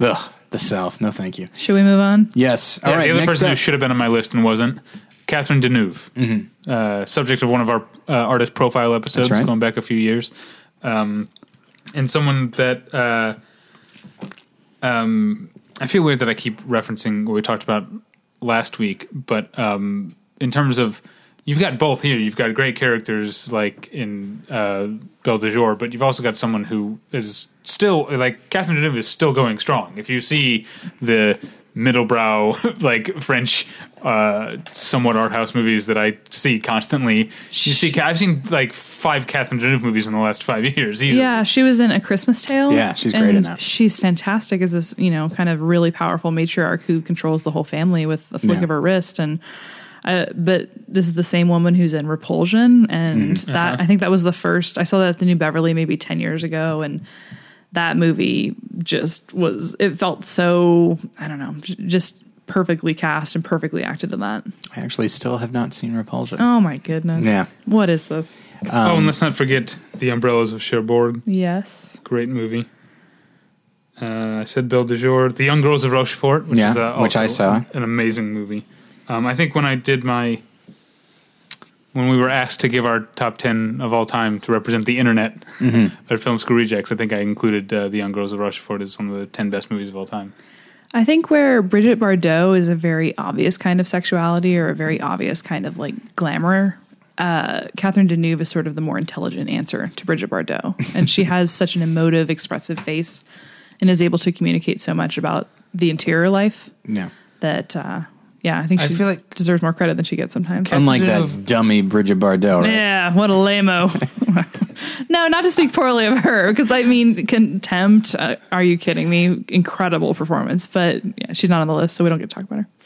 Catherine Deneuve to me is like you have like an aunt who's either like divorced or never married and is still cool but also still like very classy. Like she probably drinks but also smokes weed, but like is probably still dating and like she's seventy. Like I, I have this idea of She'll uh, buy you something expensive and that Yeah. you don't need and you kind of don't want, but also you'll take it, sure. yeah, that's who Catherine Deneuve is. She's great. and also an incredible actress. Yeah, Yeah. I guess I guess there's Eh, that we'll give her that. But mostly she's on this list because of that cool aunt thing. um, okay, so number thirteen, Juliette Binoche. Yes, and if, if if we had done this list when I was in film school, she absolutely would have been on my on my list because that was Yeah. the time that I was um disco- well, I guess it was I was in high school when I discovered Krzysztof Kieslowski, and then in, in film school is when I got into Michael Haneke, um, and of course saw. Uh, I think Code Unknown was the first like new Michael Haneke movie that I saw after I knew who he was. You know what I mean? Um, and she's uh, great in that to the point where she, I mean, she's so good in that the movie is literally hard for me to watch, uh, which is, I guess, a lot of Haneke movies are hard to watch. But yeah, uh, she adds to that in in, in Code Unknown. Blue is definitely probably one of the finest directed films of all time, and her performance in it is incredible. Um, and then also at the same time, uh, so yeah, 2000 was a big. Maybe that's why 2000 was a big year for her because Yeah. over on these shores, she was on the aforementioned Chocolat in the aforementioned Chocolat, um, which I saw twice in the theater, and I don't think is a very good movie. Yeah. Um, but she was also in Code Unknown, and she was in The Widow of Saint Pierre, um, Oh yeah, I saw that. uh, which yeah, because another we did a profile. we profiled the director Patrice Leconte, um, and that was uh, now I feel very um, I very happily embraced that I'm a big fan of romantic period melodrama movies. Um, but it was Widow of Saint Pierre is really good. yeah, it, Just wa- all it was a surprise to me at the time that I loved The Widow of Saint Pierre. Um, but uh, yeah, that was a the year 2000. She was yeah yeah back to back to back. Well, and there's there's a, a quality to her um, that you know we've talked about other other actresses uh, that bring a certain degree of, of sexuality to their roles, and I think she does that. But at the same time, she's somebody who you know as far back as I think that maybe the earliest thing I've seen of her is The English Patient, but that might not be true. No, I guess uh, no. Three Colors, obviously. Um, there's a real sadness to her that it's very palpable. Um, even in something like Chocolat, where her character, for the most part, is is she's in, she's in the right and she knows she's in the right and she's a strong character. But there's there's a real sadness uh, and a real loneliness that she tends to bring to her characters. Uh, obviously, something like Blue it makes sense why that would be the case, but. Um, but yeah, I, there's just something in her eyes that makes me just feel for her so much, uh, and I feel like there's a real vulnerability going on with her. And while I do not like the English Patient, she is very good in it, and she's playing, and that's a character that is pretty much perpetually grieving. Um, and yeah, she's a, a very magnetic actress on screen, and somebody who, the minute she shows up, I feel like I- I'm I start welling up because I know that uh, this is going to be probably sad, even if it's not. Uh, but anyway, okay, we can move on. Even in the 2002 French, French comedy Jet Lag, Yep, especially with her and Dan in uh, real life. Uh, Dan in real life. Uh, here, uh, who's next, Tyler? next is an actress that I'm mostly unfamiliar with. I mean, I've seen a couple things here and there, but I have not seen very much Audrey Hepburn. really? Yeah. That's strange considering she's considered, you know, one of the best actresses of all time. Yeah, I and I think it's just, you know, I Well, you've seen Breakfast at Tiffany's, surely. You've No. seen like what? What is going on around here? I know. I saw Wait Until Dark. Okay, well that's a pretty good one. I like that one. Uh, I remember I saw um, uh, Robin and Marian, where she plays Maid Marian, like an older Yeah. Maid Marian, uh, to Sean Connery's uh, Robin Hood, and she's very good in that. Yeah. Um, but I, I'm I'm looking her up right now, and uh, yeah, there's just not much that. Uh, She's in Funny Face with uh, Fred Astaire, I Yeah. believe, and very good in that. Of course, she's in. Um, I did just see My Fair Lady for the first time. yes, I was going to say My Fair Lady. She's excellent in that. Terrible accent, which is adorable as all get out. Yeah, I do find myself wondering. I think this is a problem with the film, not necessarily her performance. That I find myself uh, looking at her character and being like, you know, this Henry Higgins guy is a real jerk to her, but you know what? I think I would be too because she's very annoying. Oh dear. Um, but that's. Uh, but that, that, I think that's a problem with the with the film and the way it maybe uh, is a bit elitist. sure. um, she's very good in but Sabrina. Also, I will say, and she That's is funny. in Sabrina. Yeah, that's funny for reasons that our listeners don't even know. Yeah. that- Yeah, that that's kinda- right. That's right. Um, she is, you know, I did see Sabrina, and she's very good in that. I, I love that scene where she's uh, she's trying to kill herself, and she's in this garage. It's hilarious. Listen, It is. It is. though. listen. She's in this garage, and so she turns on The car. Uh, the car. I think even a couple of cars because I think because it's the chauffeur's garage. Yeah. There's a lot of cars. so she turns on all these cars so that she'll, you know, uh, uh, asphyxiate. But she also finds that it's uh, uh, it's a little little uh, musty in here uh, because of all the fumes. So she goes to like open a window like instinctively, to let the fumes out, even though it doesn't occur to her that she's now doing oppo- she's doing opposite things, and it's the most charming scene I've ever seen. Uh, but yeah, uh, so I guess I have seen more of her than I realized. Her style. I stepped out for a second. Did Okay. we mention Wait Until Dark? Yes. Yet? Okay. her style and um, I think her attitude also inspired countless generations of women. So Yeah. I think as a style icon and as uh, someone who's seen as very elegant and classy, uh, she and Marilyn Monroe probably vie for most influential. And I guess uh, I haven't seen Roman Holiday. I haven't seen Breakfast at so Tiffany. So, like those are two of the of the. She's big ones. really great in Roman Holiday. I gotta. I guess I gotta see it. They're worth seeing. I mean, Cary Grant's in that one. Yeah. I guess Cary Eh, Grant, Cary the, Grant has its moments. the his fourth moments, I best actor of all time. That's what I've heard. I don't remember where I heard that. Should we move on? Let's move on to number eleven. We're on the we're on the brink of the top All right. ten here. Um, There's one that I submitted. Uh, Why don't you introduce them? it is uh, Frances McDormand, who is, I think, one of the most interesting American actors uh, to come about in the last 20, 25 years. Um, I guess was uh, Blood Simple her debut? Uh, I think I think it was. yes, it was according to IMDb. But yeah, she's somebody who has been incredibly interesting when she was young, all the way through now. I don't know how old she is. I think I assume she's probably in her fifties. Um, but yeah, I, you see Fargo, and I think Fargo is probably like her essential role. But at the same time, she's great and almost famous. I was gonna say almost famous. She's so delightful. Yeah, which is a movie I don't like that much, but she's wonderful in all of it. You know. She's great. We can't just name Coen Brothers movies, but she's great in Raising Arizona. Yeah. you know, and she's like, you got to do that. You got to get the babies dip tat. um, anyway, she was in a movie called North Country. Did you ever see it? It's not good, Okay. Uh, but Putting it on my list. go on. Tell me more. you know what? It is good until the third act, uh, and then the third act there's a trial.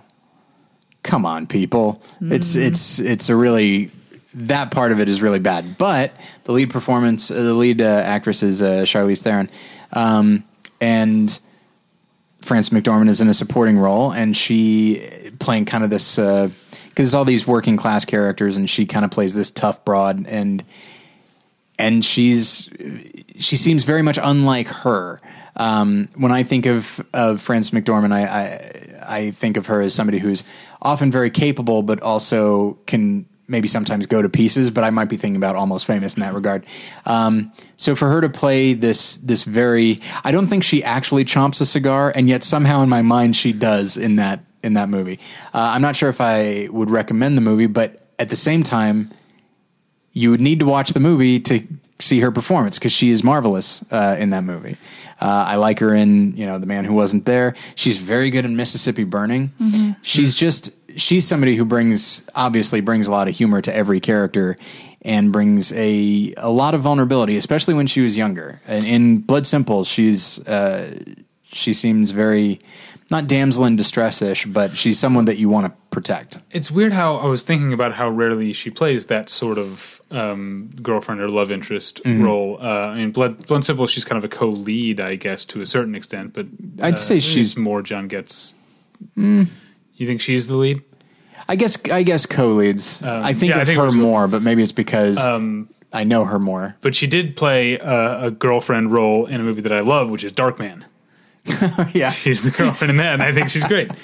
Um, but yeah, uh, and finally, uh, I know we're a movie podcast, we're talking about movies, but if you haven't seen Olive Kitteridge, um, the Oh, sure. from a, a year or two ago, um, it's great. Uh, not just for Andy Samberg's Emmys joke when he said, "I didn't see Olive Kitteridge, I only saw half of Kitteridge." yeah, that's funny. That's terrible. All right, uh, That's my kind of my kind of humor. that is very much your kind of humor. Which reminds me, uh, can we not be hang out hang out anymore because it's off-putting? We actually don't. That's true. We I do mean, this podcast together. Yeah. Oh, I was uh, going to replace you uh, with Amanda. Actually, Oh, I'm, I'm here. I'm ready. Let's do this. um, okay. All number right, ten. into the top ten. Yes. Here we go. Who is it? It is Liv Ullmann, an actress that I mostly am unfamiliar with uh, because I've seen uh, criminally few Bergman films. What I saw have you been doing with your life? I've been doing this dumb podcast. It takes up so much time. You have no time to see Bergman. What's going on? Um, no, oddly enough, the the movies I, I've seen of his are not. You know, I I did see Persona, um, which I thought was Well, amazing. checked that box then, yeah, didn't exactly. we? That's one down. Bergman. I get it. Yeah, I got it. Jeez. Uh, but you know, I saw Seven Seal. I saw um, Wild Strawberries. I've seen uh, The Virgin Spring. Mm-hmm. So like, not her movies. I didn't see Cries and Whispers, which I've heard is marvelous.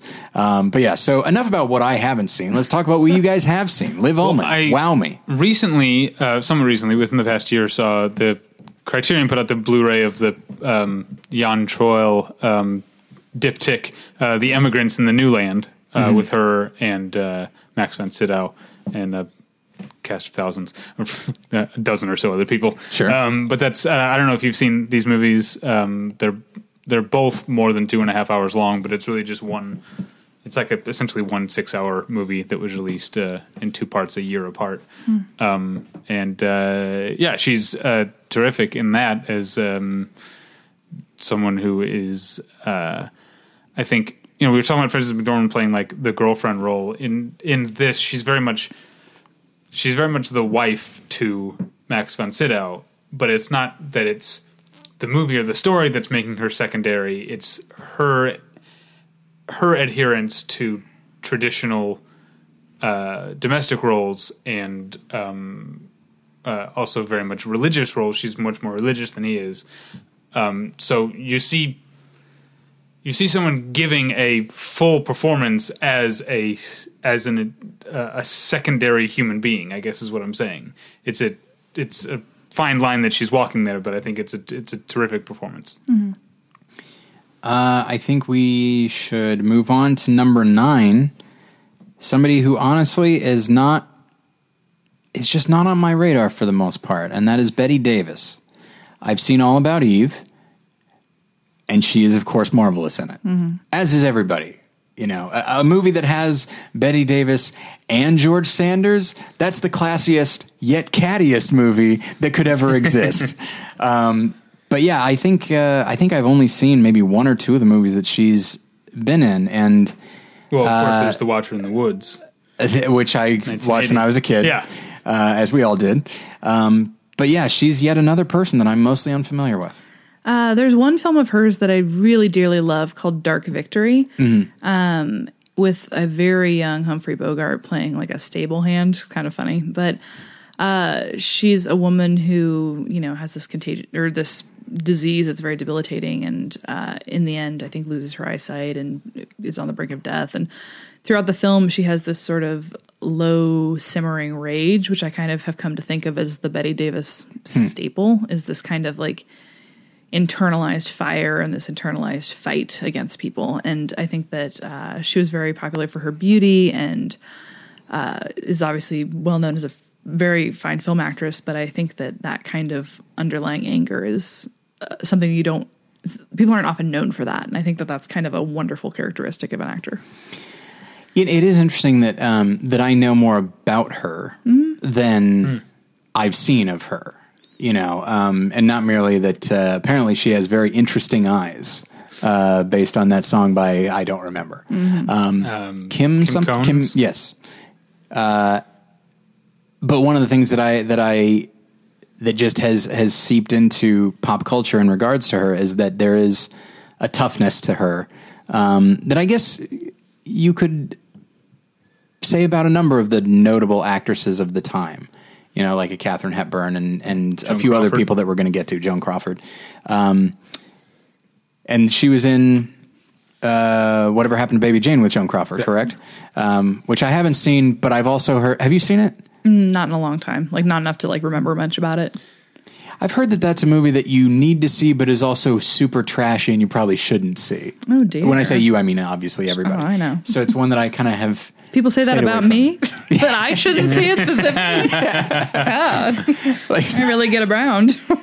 My goodness. like when when we announced that you were going to be on this episode, say, People are like, "Hey, just when you don't, get to Bette Davis, don't let her see it, please. Just we just no, got it's such a trashy. sensitive she sensibility. shouldn't see it. Yeah, But I yeah, will she point out, I'm also not very uh, as familiar as I should be with Bette Davis, but I did see a movie uh, called "Thank Your Lucky Stars," um, which I saw um, at. Uh, sorry, I just got a concerning text. Um, I saw in a uh, class I took in film school on war propaganda, and Thank You Lucky Stars is a movie where a bunch, a whole bunch of Hollywood actors play themselves, and it's basically just a two-hour sort of review that's basically trying to tell you to buy war bonds. Um, but it's a lot of fun. Well, did you buy any? Uh, I did. I did not buy any war bonds. David. Well, like now you- America's going to go to hell because of you. So. Exactly. Um, so I think we'll. Uh, So our homework from this episode is to see way more Bette Davis films. Yeah, all of absolutely. us.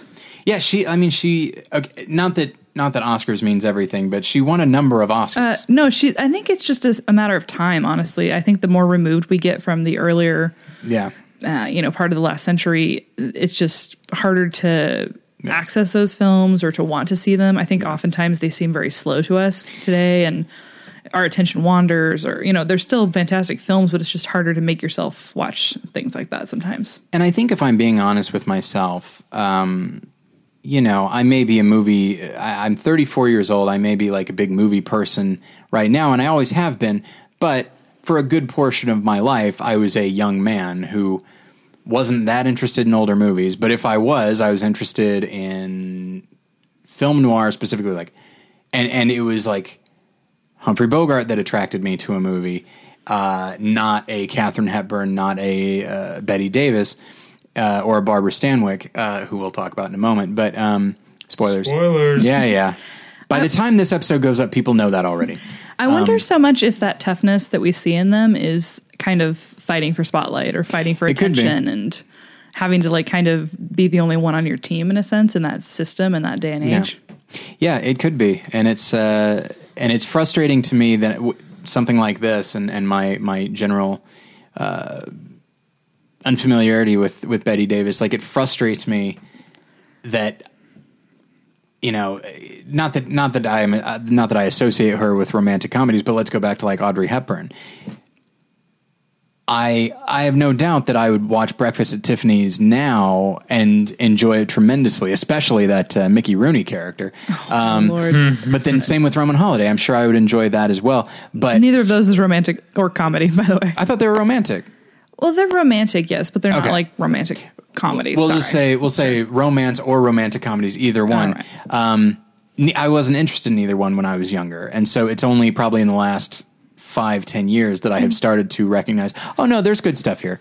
Um, It's hard to fill in the backlog too. Yeah. I think that there's so many new films coming out, but something that always concerned me with film criticism especially was that lack of the foundational understanding to Yeah. see where things came from. And I definitely have plenty of those holes in my own education as well that I need to fill. But it's also like, eh, there's so little time and I don't know. I hate I hate that laziness in myself though. Well, and that's it's it's frustrating because if if you're going to be, you know, uh, if if you're the kind of film critic I am, which is uh, one who has a day job, um, then it's like okay, I've got two hours to see a movie. I can either go back and watch something amazing that I know is good. That nobody is talking about, as David was talking, you know, mentioned earlier, that Jim Gaffigan bit about Heat, uh, or I could watch something that's in theaters now and be part of the conversation people are having. And it's just, and you wind up, I wind up picking the, the latter option, which is uh, very frustrating. Then I, you know, for Christmas, I get a bunch of movies and I've got the time because I'm taking time off work. And then I go and watch Red River and realize it's one of the best movies I've ever seen. Um, and I curse myself for not having seen it uh, earlier. But, uh, but yeah, so Dark Victory is the one that you come away with. Uh, I that really you said- I've seen it several times and I think it's great. and uh, she was also in a film called uh, Jezebel that I've heard wonderful things about. I'm so glad we had you on the podcast. yeah, it's uh, very helpful. Everyone always says that, so So, yeah, it, you're going to make a really great replacement. I got to say. Um, number eight. This and this surprises me as well. So many, so many, so many A actresses on this surprises, list surprised me. yes. pleasantly, I would say. Mm-hmm. Um, Ellen Burstyn Oh, so good. is, and I guess I have seen more stuff of hers than I thought I had when I was looking through her filmography. But uh, I the- know her primarily from The Exorcist. I would say. Oh, interesting. Really? See, that's interesting. I feel like I her her '70s stuff, like like that, um, and um, where she's in like the Last Picture Show. Yes, she right? is. But I well, she had like a career resurgence starting with Requiem for a Dream, Right. And I think I am more. Uh, I, I just have more in mind. I'm more in mind of her year 2000 on her 21st century work than the 70s Hmm. stuff. Yeah, and I mean that's when she that's when she won her Oscar for Alice Doesn't Live Here Anymore, um, which I actually haven't seen. I've heard it's marvelous, and it's and that's a Scorsese film, correct? Mm-hmm. And it's that's interesting. Like, She's she's really good and it's a very timely film. yeah, I, I have no doubt. Do you think because it's timely? Do you think that's why it's not? Despite it being a Scorsese film, it's not a movie that anybody ever talks about when they talk about Scorsese. So, do you think because it's timely, that's one of the reasons people that I just don't hear about it very much? I think that it like obviously it is of a certain time, but I think that it, also lacks sort of the more punchy things that Scorsese is known for. It's it lacks the excitement of like you know a Gangs of New York, if you will. An age of innocence, sure, you know, you know, the big uh, ones. right? You know, I think that he's it's easier to recall films that he's made that are more expansive, and I think that that's a film more about interior life. So Well, and I would love to see it simply because it, a, a, a woman is the is the lead character. and I hesitate that that may be why, but he does so well at like uh, bringing forth male characters, Mm-hmm. and he I think he identifies so strongly with the masculine, and I think that that's so apparent in his work that I think Yeah. that maybe it's easier for people that align really strongly with him and with his work to kind of overlook films that are Yeah. maybe about women. Which uh, and that's you know, and that's something that I feel like uh, I would be very interested in looking further into or into at all because how this guy who is very interested in masculinity could approach a movie like Alice Doesn't Live Here Anymore, which is a, about a, a woman whose marriage is uh, falling apart or has fallen apart. Um, so, like a woman who's striving for independence, what would that look like? Um, but I do love her in The Exorcist, um, where she just it's such a it's so fascinating. I guess that's the beauty of the movie is that there's all this crazy stuff happening, but in a very innocuous place, which is you know just the suburbs and I guess not really the suburbs, but in a, in a very domestic environment, and that she's uh, that she's this actress and there's she's not in the midst she's not like an old time horror character. She's very modern and there's all this stuff happening and she's just trying to figure it out the way we all would. And and she's trying to hold it together. That's the other thing. She's trying to hold it together in the midst of terrifying things happening, and eventually she doesn't. That's the same description I would use for Requiem for Requiem for a Dream. Sure. So Yeah. same thing, trying to hold it together, and then she doesn't. Which, yeah, incredible performance in that film as well. Yeah, David and I are are not like. I think you and I both have sort of knee jerk reactions to Requiem for a Dream because so many I'm people not a big love fan it. of the movie, but I think Yeah. she's great. Yeah, she um, is marvelous in it. And she continues to be a uh, vital actress. Uh, uh, I don't know if either of you saw Wiener Dog from this year, Mm-hmm. but she's great in that. Uh, and then a couple of years ago, she had a recurring role on Louie. Um, and she was Oh, she was on very that. good in that. Yeah. Yes. Um, playing a, I want to say a Ukrainian woman, right? oh, Romanian? I don't know. Maybe it was Romanian. Uh, Eastern yeah. Bloc. Yes, yes. She also has a, a, a nice scene in uh, Interstellar where, uh, She does. yeah, it's That's right. Yeah. Considering. I don't think that movie's remarkably well written. I forgot it existed. So. Yeah, now that you mention it, I, it comes back to mind. and she and she does, and that scene is very powerful, and and it's it almost like like you mentioned with Sigourney Weaver. It's for a movie nerd. It's just like, oh, Ellen Burstyn's playing the older. Uh, what a treat. Interesting, interesting, but she actually does something with it, which is Right. nice. Um, okay, so Let's move moving on to someone who is absolutely on my list. Okay. And that's the great Gena Rowlands. Yes, yeah, she was on mine as well. Yeah. Um, um, I mean, I guess mostly, uh, mostly associate her with her um, Cassavetes. with her, yeah, uh, with with a woman of the influence and opening night and faces. Love streams. Love streams. I've never seen Gloria. I've never seen Gloria. Gloria. Husbands? Question Um, mark. oh, Husbands, yeah, I saw Husbands. Yeah. I like it. that's a good movie. Um, Minnie and Moskowitz, which I actually never saw. Um, but yeah, I, I think A Woman Under the Influence. Uh, when I was uh, over at More Than One Lesson a couple years ago, I made a list of my favorite uh, performances, like my favorite lead male performances, lead female performances, and I believe uh, her performance in A Woman Under the Influence was number one. what about her performance in The Notebook? she is very good in the Notebook. Uh, don't get me wrong. uh, I like that movie more than not even more than I should. I like that movie No, more than everyone one would expect. Hot yes. takes. They're the hottest.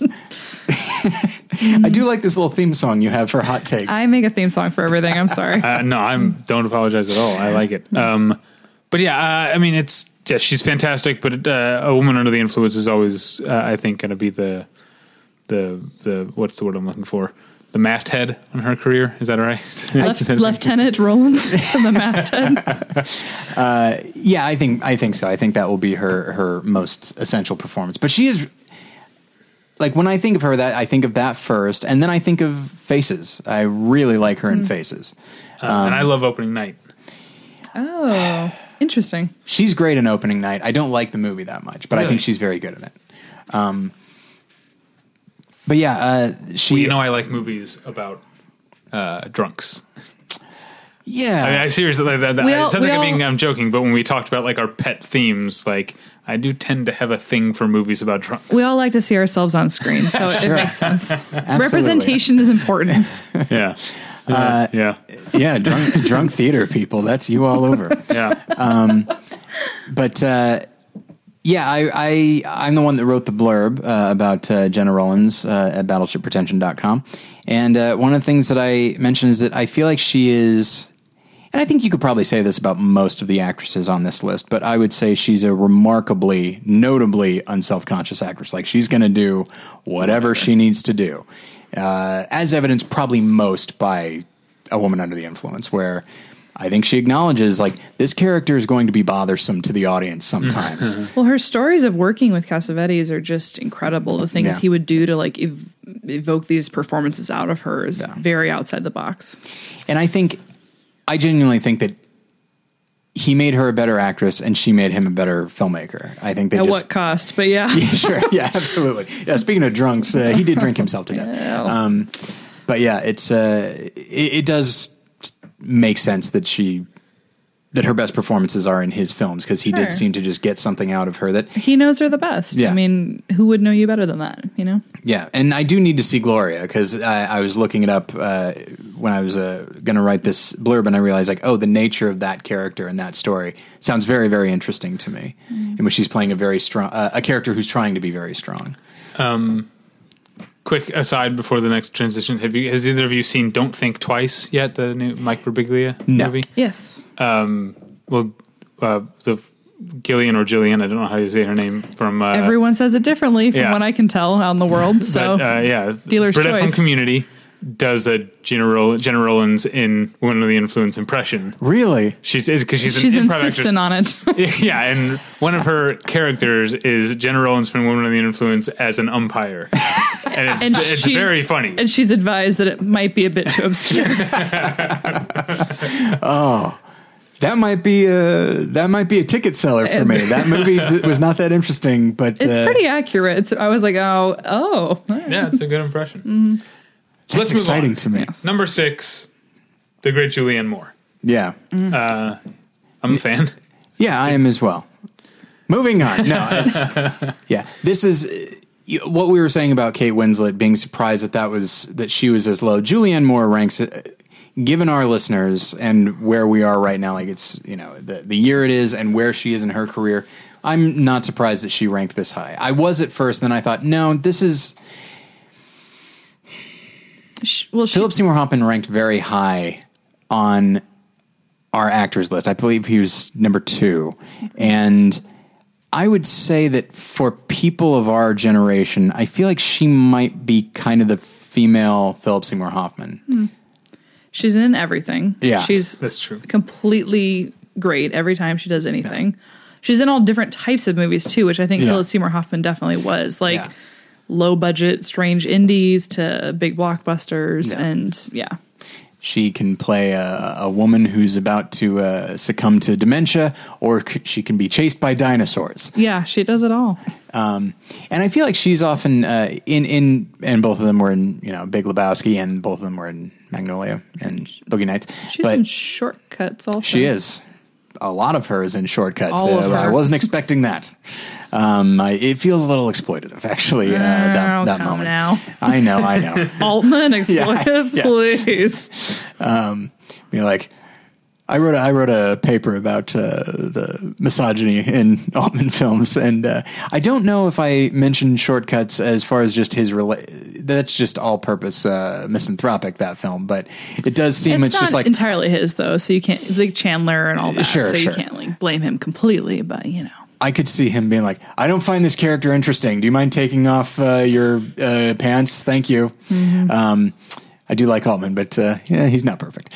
Um, but yeah, uh, I think she's. Uh, I think she does do some really good work with uh, Paul Thomas Anderson. Yeah. Um, she it, there is a really wonderful element to her character in Boogie Nights where she's obviously very motherly, but also sisterly at the same time. She's a mother that has sex with her kids. That's a weird thing, uh, but it still it still works, uh, and I still feel for her. Weird. The, the sister thing is weird too.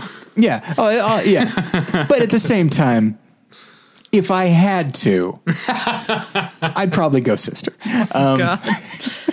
um, she's really great in recent films too, like The Kids Are All Right. They're all Yeah. right. I love that really great performance. You know, Tyler's hot take does not like that movie. I don't think it's very good, but I think the actor, I think the acting is very good all around. And I a think lot, lot of good acting. a lot. That's that's Ah, man. That's some, acting. man. That's some good acting shelf, over there. If I do say, Not some good uh, scriptering. Yeah. but uh, yeah, no. I, and I think it's Good Mark unfortunate. Ruffalo ring I, for doing things. it is a bummer that she didn't get singled out enough in that movie. Like everybody focused on Annette Bening, and she's great. I mean, she's great at ensemble though. Like that's one of her secret weapons is I think that she elevates ensembles like nobody Yeah. else. Like adds legitimacy, mm. adds flair. Like what Maisie knew, no one gives a crap about that movie, but she was great in it. I did not see that one. No one saw it. She was so good. Do you think she elevated the work of Sylvester Stallone and Antonio Banderas and Richard Donner's Assassins? Yes, Which is I a have not seen that. it's a delightfully terrible movie. She plays a hacker. Oh boy. What year did that come out? I'm going to 95. say yeah, Yeah. Mm. a hacker. You say Yeah. in '95. Now this uh, time, this in 2016, she played a growth hacker instead. I bet that's very inside baseball. Never mind. Okay. Did you see Vanya on 42nd Street? I don't think so. No. It is a wonderful film that is sort of a concert film slash documentary slash actual adaptation of So, Uncle Vanya. Three of my least favorite genres all wrapped up into one thing. Wait, no, oh, let's run them down again. Hold on. What are the three? Sort of a concert film, Okay. documentary, Okay. and uh, Adaptation. adaptation of uh, Uncle Vanya. It's a very specific dislike, but I have it. Why don't you like concert films? Because I might, I might be with you. I don't like musicals. I uh, other than old ones. I don't like once. I think is probably one of the most egregious forms of it. I don't like most things Broadway related. Uh, like I like the last five years, but I love any. I don't know. Divorce musical appeals to me, but Huh, I didn't Oh, see boy. that. I liked once though.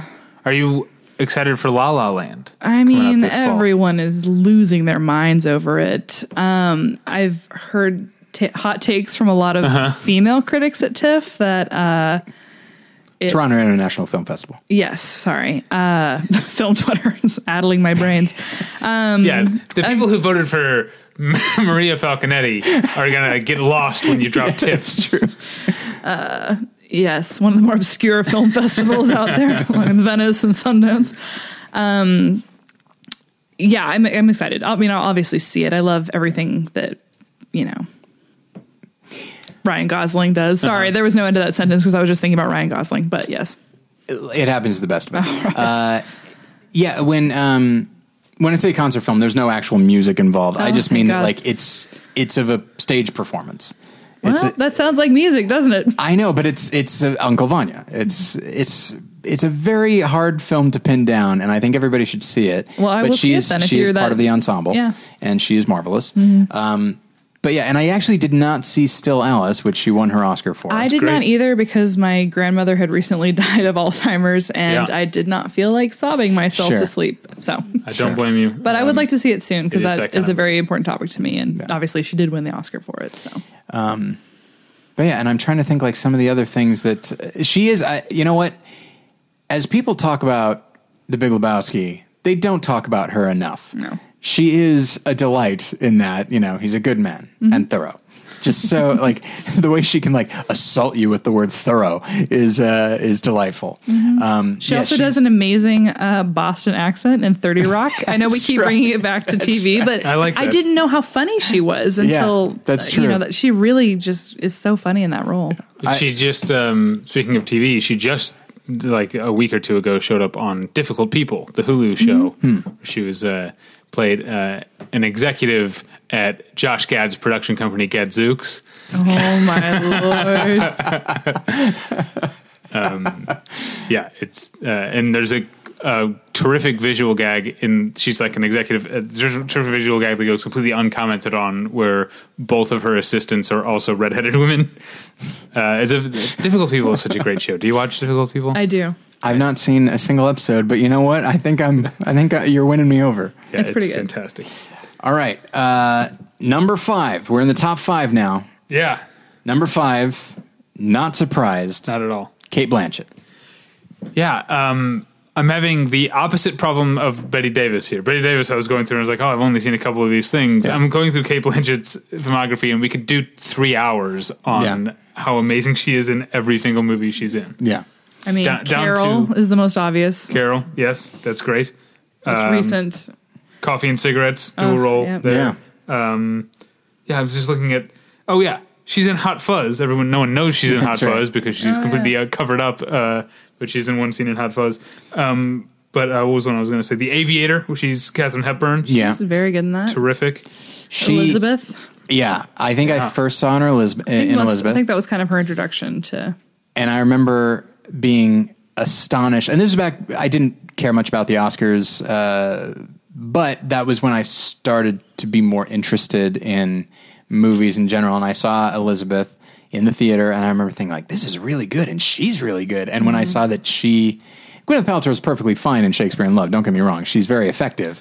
But I remember thinking like, well, obviously it should go to this Cate Blanchett woman, right? Obviously, because I think she is marvelous in Elizabeth. To talk about uh, range, yeah, she's terrific in Elizabeth, and she's obviously she's Queen fucking Elizabeth in that Yeah. movie. Um, and then the next year, she's in The Talented Mr. Ripley, where she's Meredith, who's Yes. like a very sympathetic, but kind of in some ways kind of a pathetic Yeah. character. It's a thankless role. Yes. Uh, but she's terrific. Um, Yeah. But like she is so meek in in that role. It's a back to back to play those two. Um, sometimes I've, I've made this comment before. Sometimes it takes me as someone who doesn't think very deeply about acting to my uh, uh, discredit. Um, it takes me two performances to realize someone's good. You know what I mean? Like I Well, need to see to like see a little bit, you know. yeah yeah. I, but I had to see them do two things very different before it occurs to me. Like oh right, they're, She's so they're. They're so great. good in Blue Jasmine too. Mm-hmm. I mean, unbelievable. And uh, so I want to I want to go back here and, and make sure I've got this uh, I've got this right. Um, yeah. So she was in. Um, you mentioned. Oh yeah. Okay. So she was in Elizabeth, then she was in Talented Mr. Ripley, and then I think uh, two years later she was in Bandits. I never saw that. I never saw that. I thought you and I watched it together. No, it's the Bruce Willis Billy Bob Thornton yeah. movie. And she's playing a character that's not quite as tragic as her character in Blue Jasmine, but every bit is like neurotic and and Okay. she's Is that a- kind of Uh, disappears. Barry. Levinson film. I believe so. Okay. Um, and then she, but that's the thing. When you see her in Lord of the Rings, it feels like, well, obviously that's just what the part she should play all the time, right? There's just such majesty to it that it's weird when she turns around and turns in such a wonderful performance in Blue Jasmine. And just so sad. I know. And yet funny and yet annoying. and so neurotic and so Yeah. wonderful. Like Oh, so many different sides to her. um, she can even be great in movies that I think are dreadful, like I'm Not There. Oh, yeah. she was so good in that. yeah, she's fantastic. The, I um, would not waste another ten minutes of my life watching that movie, though. we were talking about Soderbergh earlier. Mm-hmm. She was in The Good German, essentially being Marlene Dietrich. One for them, Yeah. as he would say. you think so? oh, please. That seemed very well, the way the way he shot it seemed very one for one for him. One for nobody. yeah, I think we can all argument- agree. Yeah, but she is wonderful in it, and she's yes. she's you know very obviously uh, doing a, a Marlene Dietrich Mm-hmm. character, but she's also not merely doing an impression. She's also trying to imbue the character with something. And then I will go back to uh, Note on a Scandal um, that uh, she was in with uh, Judi Dench, and once again, like she's okay. So not not merely because they're both named Kate, but she is like Kate Winslet in this regard that yes, she can seem very. She can seem like the Queen of England. She can seem like this uh, this elf queen in uh, Lord of the Rings. But then she can also seem just like a sad housewife who has an affair with a 15 year old kid and Notes on a Scandal who can just make terrible decisions and do things that I definitely condemn. Uh, and can seem remarkably pathetic and small, uh, and do them equally effectively. Um, she has tremendous range. Yes. And just so luminous, like you said, just so, just your eye is just Yeah. drawn to her in whatever role she's in. Luminous is that brings word. me to like uh, it, Carol. Obviously, is great. Um, it was one of my favorite movies of last year. But if there's any Yeah. downside to Carol, it's the fact that it overshadowed her other great 2015 performance in Cinderella. Yeah, damn right. Oh, that came out, huh? You don't care for I Cinderella? saw it. It, was- I it- never- It, was at the top. Is it spot of my what list for a bothered you? long Was it time. the the magical spirit? I or never what? saw it. Oh, okay. You got to see it. Oh, it's so good. You know, I think you'd like it. life is very short. Oh, And there is no time for fussing and fighting, my friend. that is a weird pull, but I get it. okay. It's from National Lampoon's Oh, Loaded Weapon. I wasn't 1. going to say what it was from. I was going to leave that. Yes. I am referencing National Lampoon's Loaded Weapon 1. You. What's interesting is that that line is notable for not being a quote that you have now quoted. yeah, exactly. That is, uh, David. I am proud of you. you know well. what? You're back on the show. okay, thank Oh, it was Sorry. good while it lasted. Uh, all right. So here, with these next three, and I'm not saying we should say them all together. With these next three, these are actresses from like the golden age of film, uh, whose heyday was you know the 40s and 50s. Um, and it's just fascinating to me, uh, and I'm trying to think why. You know, admittedly, with, with the with the uh, the top five actors, you had like Jimmy Stewart, Cary Grant, and Marlon Brando, but you also had a very you had Daniel Day Lewis and Philip Seymour Hoffman, so like very modern actors. That's a great representation. I th- uh, yeah, I guess so. It's it's weird. It wouldn't have occurred to me to put Daniel Day Lewis on there, but I I guess he is synonymous with like very specifically great acting. I guess that's his thing, if Um, I guess, you will. yeah. I guess if if you're an perfect actor, performances every single time, but yeah, you know, I guess if you're an actor, you want to be a good one. it's this thing we're doing. but uh, but yeah, I do. Uh, for some reason, it, it maybe because the actresses just uh, these next few weren't necessarily on my radar. Like number four, Barbara Stanwyck. I was very surprised to see this, Yeah, considering I don't know. Yeah, there was there was a short time. Uh, it was only a couple of days when she occupied number one. number one. Yeah. Now, admittedly, like these top four, it was. Oh, yeah, it just went up and down, up and down. But she was number one for about three days. I'm going to just show my utter non-knowing of her and what. Give me some titles here. Double, Double indemnity. is all I, Indemnity is- that's all I have. That's the big one. And well, she was also in um, uh, an early Frank Capra film called The Bitter Tea of General Yen, which is a really good movie, and, and she's good in in that uh, as well. But yeah, I think this might be a case of her character in Double Indemnity being so definitive um, that That's so strange to me because I would pit, you know, Vivien Leigh's performance in Gone with the Wind as like a, I don't Yeah. know, or like anyone from like maybe that era. It just is so out of like Marilyn Monroe, or I don't. It just seems so strange but I think to me. it's it's more specific than that. Where in Double Indemnity, she's the maybe in a lot of people's eyes the quintessential femme fatale. I, I would bring up some other uh, examples, but like it's as far as the great noir films. Yeah. She, Okay, and I I'm, can I'm buy drawing, that. I'm drawing, I'm drawing, uh, drawing a blank on what her character's name even is. Phyllis Dietrichson. Uh, Phyllis Dietrichson. Yeah, that's why I'm drawing a blank on it. It's no, it's no Brigid O'Shaughnessy as far as Damn right femme, not. femme fatale names go.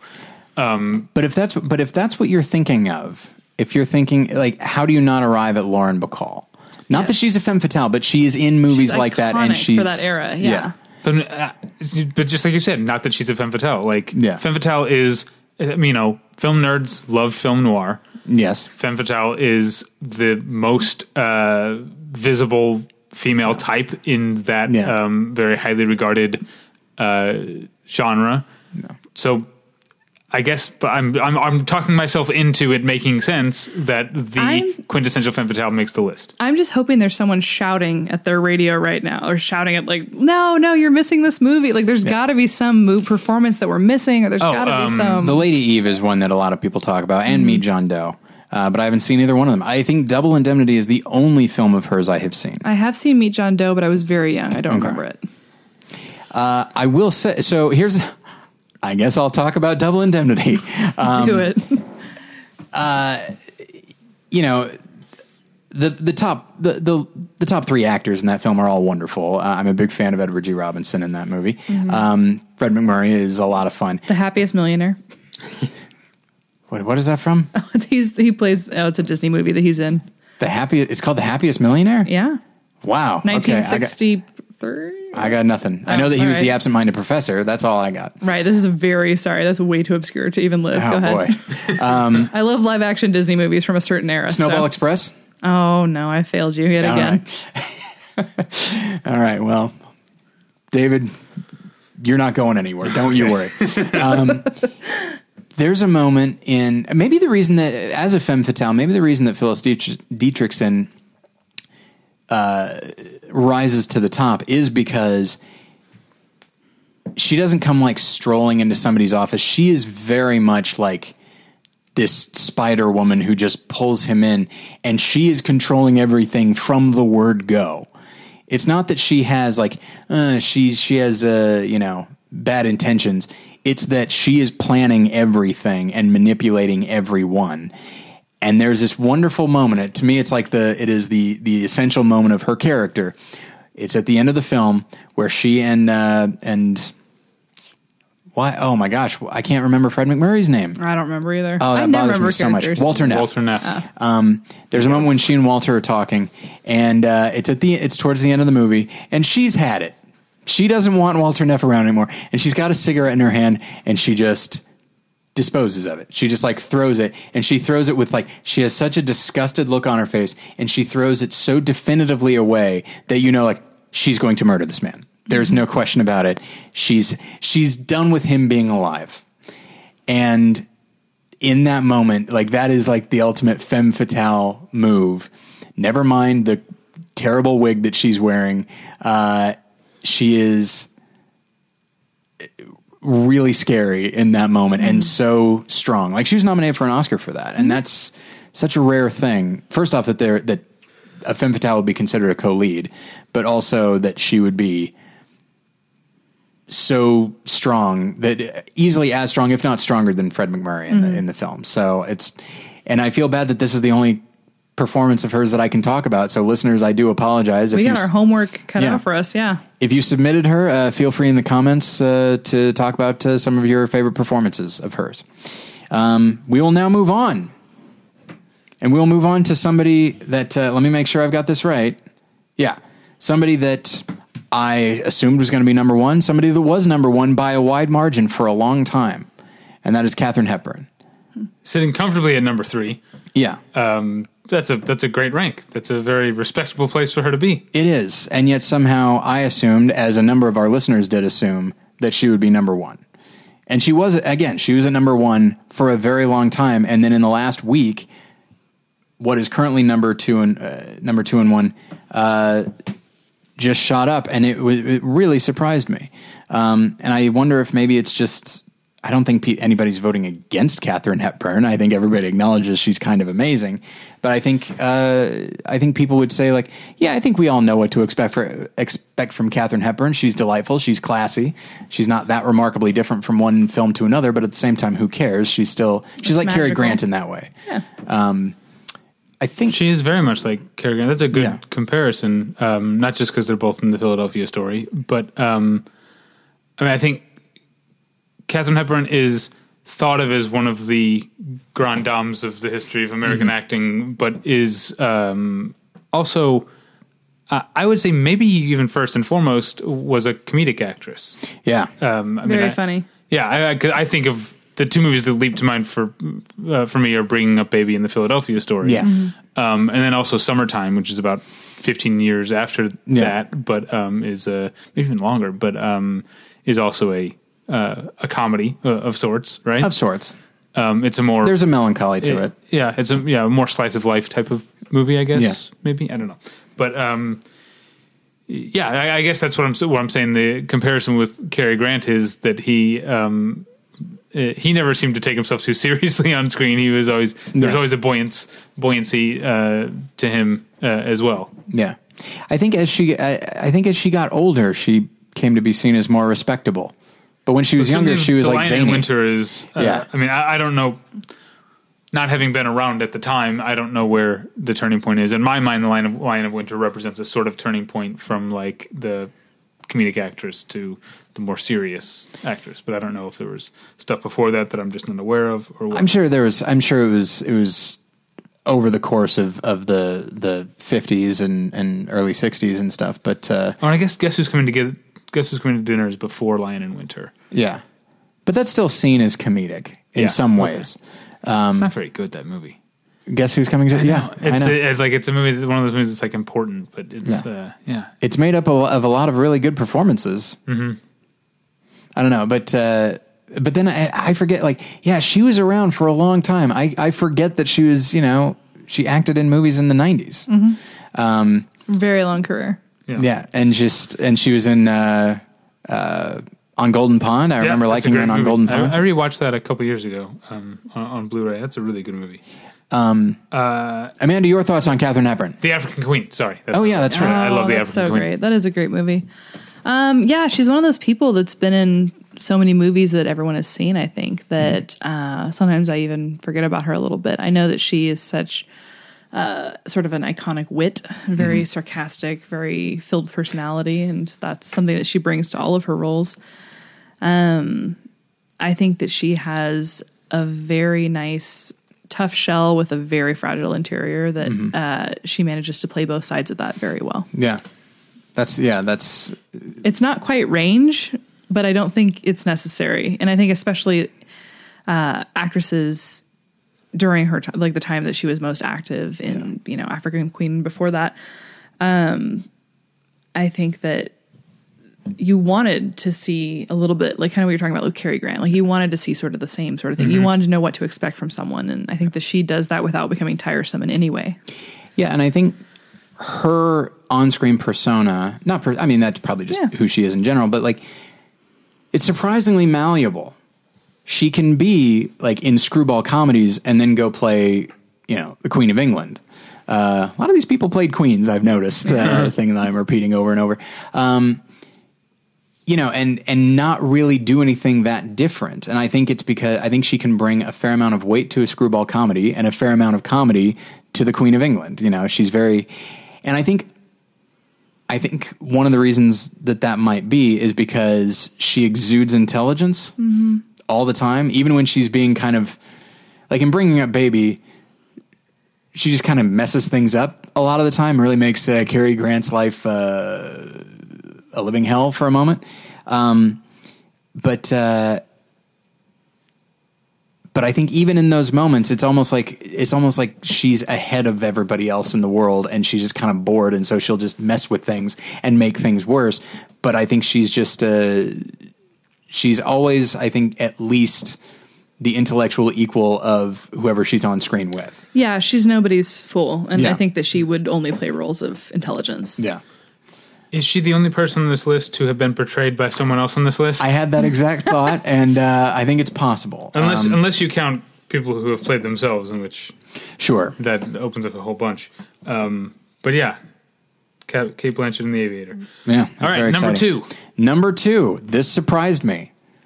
I didn't think this actress was going to be anywhere near this list, not because she's bad, but because she just does not occur to me. And that's Ingrid Bergman. Oh, But- Ingrid Bergman. She's so great. But she is That's a Wilco song. Sorry. Um, That's an actual one. she is the female lead in what is largely considered the second or third best movie of all time, Casablanca. Like this is going back to what I keep coming back to that it doesn't necessarily take our listeners being familiar with a huge body of work. Not that Yeah. Ingrid Bergman didn't have a huge body of work, Yeah. um, and not that our, plenty of our listeners aren't aren't familiar with it. I don't think that's necessarily what got her on the list. I think um, like Barbara Stanwyck in Double Indemnity. Indemnity. She's uh, fantastic and highly associated with eh, fantastic in highly associated with one of the greatest movies of all time. And I will say this: that I did recently, for my Hitchcock class, I did recently rewatch Notorious, and that is a movie that that film nerds do like, uh, if not love, as they should. It's a marvelous film, and she is marvelous in it. Um, yes, I think maybe my favorite character and my favorite performance in it is Claude Rains, uh, but she is this uh, a very a very unusual character for almost any movie where she is self destructive. Um, she seems to come from a place of deep shame because her father was a Nazi and she is not. And so I think she tries to move away from that. And I think she, by her own admission, makes a lot of bad choices. Uh, and then decides to get involved in this spy thing, sort of a way as a way of, of I don't know, redeeming herself, even though she's done absolutely nothing wrong. Um, and so, uh, but I think she's also an incredibly lonely character and wants to be involved with, you know, I think she does love Cary Grant, but I think she also finds herself with a certain degree of fondness for Claude Rains because I think she just, and one could say that there's probably some father issues there, uh, but she plays all of these notes and there's a real sadness there, but also she's a very feisty character and again a very smart character. And I don't know what one of the more complex characters from that era that I've ever seen, and certainly in Hitchcock movies where the women are uh, are interesting and and are and are very and can and can be very complex, but usually not to this degree. It's so blonde. And so yeah, that's I guess she's not a blonde in the film either. So The one of the few. but yeah, so and then um, I have a so she one of the one of the movies that she won an Oscar for was in 1974, I think, I knew for gonna bring this up, yeah. the murder for Murder on the Orient Express for supporting actress, and she's a delight in that, in which she almost. She almost seems to recognize that. So I've got this German accent. I'm just going to play that for comedy, right? and she, she does, and it's delightful. Um, but I think those are those might be the only the, the big three that I'm familiar with. Um, I definitely know her best for this smaller film called The Inn of the Sixth Happiness. I haven't seen that, but I It, I've seen it many times. It picture was the one of the random v- v- VHSs we had as a child, and uh, she plays a missionary who goes to China and ends up saving an entire village of children during the war, and uh, she is in all of her roles. I think has a certain goodness to her that is not all the surface of a lot of other performance and a lot of other actors. She has a very wholesome, essential quality that is delightful to watch, I think, and very honest and comes across as very um, not naive, but I think very authentic and um, gentle. A lot of lot of descriptions there, but I think that she just turns in such reliably wonderful performances, and there's something very uh, emotive about her as well. and I guess we haven't actually talked about her in Casablanca. Um, the the thing that I when I when I look at uh, Ilsa in that film, I do see, as I was talking about with uh, uh, Juliette Binoche, um, there's a real sadness to her Yeah. character because she doesn't seem to she doesn't seem to really love the guy she's with, but she seems to be making a certain sacrifice for the larger good, which means that she's never going to be hundred percent happy. I admittedly nobody's hundred percent happy, but there could always be a little bit of of of heartbreak in her life because of she's had to make choices that are noble choices, but still in different circumstances she would not have made them. And I feel like there, there's a, a real tragic element to her character in the film. There's something else that she's called upon to do, which is completely, um, unfortunately, probably not uh, at all a foreign concept to actresses. Um, but in addition to being a character, she also has to be a symbol. She has to represent something for Right. Bogart's character. Yeah. Uh, and she fulfills that that requirement while also being, like you're saying, Yeah. a, a, a full character uh, on her own. Uh, it's you know, like I said, it's unfortunate that so often that's um, what um, female leading or co-leading uh, roles call for uh, in Hollywood history, but uh, at least she did it did it really well. Yeah, and it's still it's still a well written character and a very specific character, and I think she ta- she latches onto whatever specificity is there and enhances it with with her performance. Um, all right, number here we go. one. I'm not going to say it till you stop. Meryl Streep, which uh, I guess I assumed she was going to be number two or three with Katharine Hepburn at number one, um, but I, I figured it was going to be one of those two.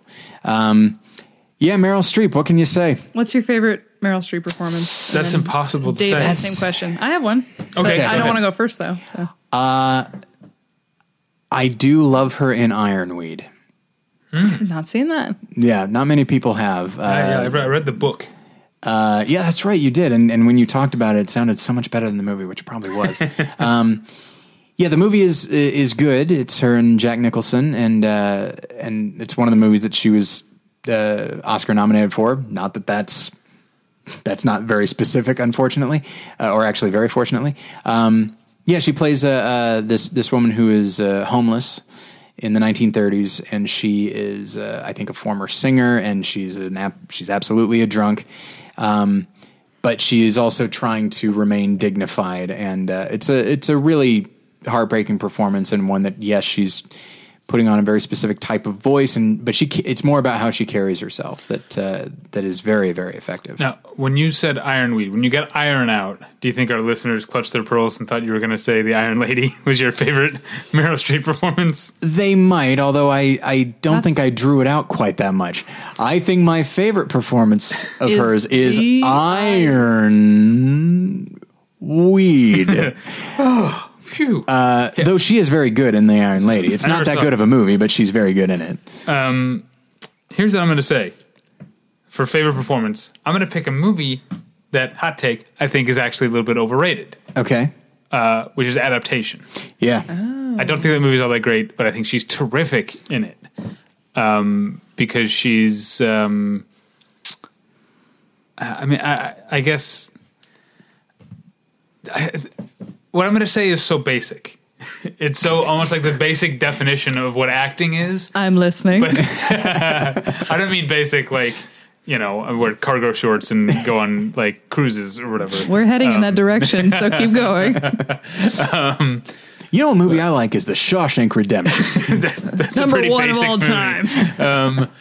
Although I do like that movie, just fine. It's Anyway, meant to be liked. Um, Okay, no, what I'm going to say is so much. It's like the definition of what acting's supposed to do, but she does it. She boils acting down to its essence, and the performance and adaptation is just such an empathetic one.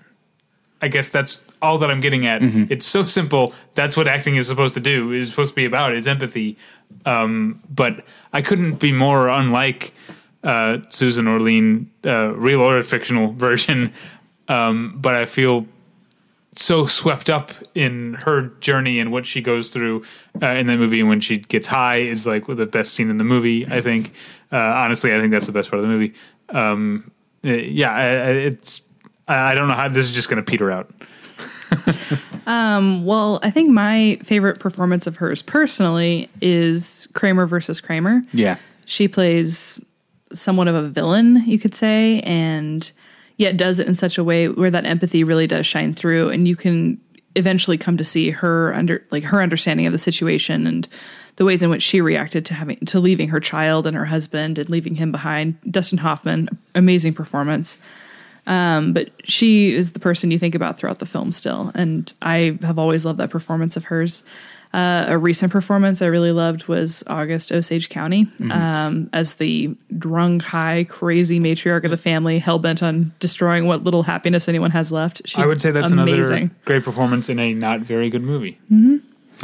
I, you know, what's interesting about Kramer versus Kramer and adaptation is that she is, she's not putting on a voice. She's not, which, were she to do so, she would do it wonderfully, obvi- Yes. no question. But, uh, but yeah, when she's when she's even without all the one could say ornamentation, she's still incredibly compelling. Um, and so that said, I feel almost bad about what I'm about to say. Um, I love her as Julia Child uh, in dear. in Julie and Julia. Um, again, movie not that great. I, she's often I just wish that movie had been about her. Like it should have just been about Julia Child. well, and that's the thing is I have a certain empathy with Julie. Um, That just- wig. Oof. Right. Yeah, I wear wigs. Yeah, I wear Um, wigs. So. But uh, it's just kind of how I feel like I can express myself. Um, but yeah, she's a you know a, a blogger who's trying to make use this thing to make sense of her life. It's like okay, I could I can relate to that. But at the same time, yes, uh, Julia is so. You know, she takes uh, Magnetic. Like, yeah. yeah. just incredible to watch. And there have been you know there are performances not uh, of other actors where they're putting on a, a voice or something like that.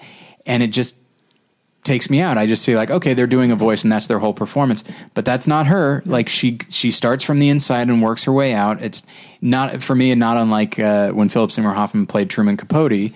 He started from the inside created a whole character and then said oh wait i guess he does talk like this and i feel like that's what she does with with julia child and i think it's what she does with uh, margaret thatcher in the iron lady again not that good of a movie but she is really great Where do you? I watched um in a I watched a bunch of uh, in a hotel room just this past weekend. Uh, I watched a bunch of uh, The Devil Wears Prada. Where do you guys fall on that movie? I love it. It's I great. have- it's I have fun not to seen watch. it. Oh, it's so fun. my wife loves it it's really fun. I don't think I I don't think I think it's a very good movie overall. But um, It's not going to win any awards, but it's fun to watch. though it was nominated for one for Really? actress Yeah. um, for her, yep Yeah, well, she yeah she is great in it. I do think the movie though, um, anytime it leaves the office and goes to like Anne Hathaway's like home life and her friends, No, that's boring. Yeah. It's it's boring and it's like, Not very well written. No. Eh, but it also seems and we're getting off topic here, but it seems like those things are like, well, we got to have her have some conflict with her. Like, why can't the conflict just be internal? In fact, it already is. There's already plenty of a good movie of Anne Hathaway's. No. Anne, Anne Hathaway versus Anne Hathaway uh, conflict. The interior I- life of women is not interesting enough to people. Don't you know this? Well, it it has to been to revolve around a man and losing a man. Don't Yeah, because every time Adrian Grenier's like whining about her having to do her job, or like Boy, she doesn't want to eat the expensive grilled cheese that he made, it's like let's get back to the office. Let's just have Speaking of getting back to the office, we would be remiss not to mention Out of Africa, one of the finest films and one of her very do not start with me, one of her very finest performances. Tyler gave a look. you get robert redford out of there and I, i'm on board with you Do not get him out of anywhere. He can he can stay. Oh dear. Let us not dismiss one of another great actor with a hmm. in the right role, he's a wonderful actor. As I do someone not who's think emotionally distant and always like she's always chasing him and he's never there. Like he's perfect. He's gone the whole movie. Like, don't- it's beautiful. I do not uh, I do not buy him in that movie. Oh dear. Well, I've read. I like all him in The books Sting. I like him in Oh, okay. Isak Dinesen wrote and like all the books about that era. I really love that like era of this sounds terrible, but like colonialized kind of Africa and the people that were settling there and the people that were explorers there. And I find that whole thing very fascinating. But I do like that movie and Oh, she is of course wonderful like it. as she's sort of this pioneer who again is stuck in this unhappy marriage and trying to like find something you know a ha- bit of happiness out of it and trying to make her way and again incredible accent really disappears into the danish yeah. And it's a very such a specific kind of accent. that's what she does best though is Yeah. specificity like she she hangs her hat on that you know So here's what I'm going to do. okay because of who she is, I'm going to start. I'm not going to go literally one by one, but I'm just going to start at Florence Foster Jenkins, Oh, dear. which I thought she was great in. okay Um, I do think it's Hugh Grant's movie, but I think she's great in it. Um, and I'm going to work my way backwards. Hugh Grant's world we're just living in it Nah. that might actually be true. Um, Notting Hill come on uh, I didn't see Ricki and the Flash, but it sounded Atlas. great. Oh yeah, he is in Cloud Atlas. That's right. A bunch, a bunch of him. in Cloud Atlas. I didn't true. see Ricki and the Flash. It looked good to me. I bet did look she's very good. yep um, She's briefly in The Homesman, mm-hmm. and if she is, okay uh, she is wonderful in that scene.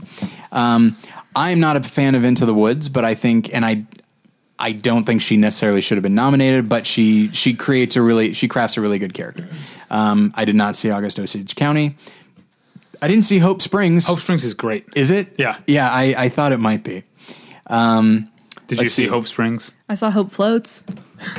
it's basically the same. Bad joke. Um, Not even a joke. She does a wonderful voice in uh, Fantastic Mr. Fox. Mm-hmm. Yes. Uh, I don't like It's Complicated, but, and, and I, I feel like that's not her fault though.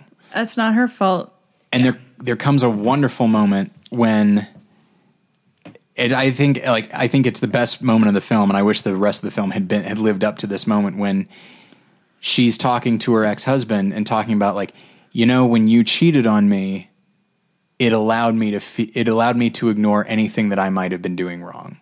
Like that's the ultimate sin, and it and it makes everything that I'm doing fine. And that r- moment of realization, she really sells it, and it's like that's operating at a level of maturity on a writing standpoint that the rest of the film does not uh, does not do.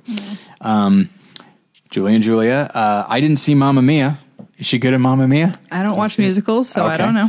She is marvelous in Doubt. I love. I don't necessarily love that movie. It's a good movie, but she is again doing a very a very specific type of uh, of accent and playing a uh, sort of. She is kind of a character actress, I would say. But at the same time, her her part in Kramer versus Kramer is not a character role, nor an adaptation. So I don't know. It's a she's she's such a fascinating, complicated actress. It's almost like she's number one, you know? One could say that. In fact, a number of people could say that. Are we gonna, are we going to zoom through the rest of these? Because this is gonna this will take us all day. This is Uh, Yeah, this that's is an episode. Yeah, in that's true. Uh. I don't know why you started doing this path. I like but her. In, I, you and I, Path of you and I Darkness. Do not like Lions for Lambs. no, but she's good. but she's great in it. a I Prairie like Home Companion. Yeah, She's fantastic. Devil Wears Prada. We talked about she's great in Manchurian Candidate. Manchurian Candidate remake. Yeah, yeah, a movie that is actually pretty good. it is actually. Yeah. Um, But yeah, uh, and then I'm trying to think if there's any others that jump out at me. Um, well, we mentioned adaptation already. Um, uh, let's see. Oh, she's she's a lot of fun in Death Becomes Her, The Bridges of Madison County. Uh, wow. which I never saw, but I, I heard she was very good in that. I like that movie a lot. yeah, it's and then if you just keep going back further and further, like she just turns in There's one. this is movie Ironweed. I've heard good things about that one. And here's the So thing. cool. Oddly enough, Oh, The French Lieutenant's Woman. That's a good movie. is that with Jeremy Irons? Yeah, I have actually not seen it. I don't know if you know the premise of the movie, but she plays an act. She and Jeremy Irons play an actor and actress who are making a movie called The French Lieutenant's Woman. But then it's also the movie, Oh, so it's I didn't know it was that. That's Yeah. interesting. yeah, it's a really cool movie. Now, none of us has mentioned Sophie's Choice. I've not seen it. I've not seen it either. I've never seen it. Yeah, You know what? I had to choose at one point between Sophie's Choice and Kramer versus Kramer, and I watched Kramer versus Kramer instead. Oh boy. Um, but yeah, it's it's weird that that is for a long time, and that's that was the film that she had won lead actress for, and for a long time that was the only one she. She was known for, yeah. yeah, and it's odd that, uh, and I've seen clips from it. Yeah. Definitely she's- heard a lot about her performance in Yeah. it. Again, she's doing a very specific uh, uh, accent, and also again, just I was watching uh, some old Siskel and Ebert episodes where they are talking about her performance in that film, and just talking about like the the the shame that she displays because, of course, what she has to do, she has to make a choice, David, and it's uh, not a good one. Um, but yeah, it's crazy that uh, it's crazy that her in many ways, uh, for a lot of people, her defining performance is one that none of us have seen, and yet we can still talk for m- like 20 minutes Yeah. about how marvelous an actress she is. Do Well- we want to briefly mention any notable people that did not make the list? Yeah, well, I'll mention um, Rachel Weisz uh, Yes, was that on was my on my list of nominees. Helen Mirren, Helen Mirren is one that that uh, that I was surprised did not make the list. Judy Garland, I would say. Hmm. I haven't seen enough Julie. I, I, I like I, her. like, in, I like her. Iconic performances, though. Come Yeah. on. Yeah, and I like her in Judgment at Nuremberg. I'm now drawing a blank on who, who else was on my list that didn't make it. My my personal list. As I'll say this, as somebody, I had Gena Rowlands. yeah, I had Gong Li. okay. So far, so good. We, we covered those. I'm trying to remember who I voted for that didn't make it besides Rachel Rachel Weisz. So I don't have the whole list in front of me of the of of the submissions, but I will say that there's a few things.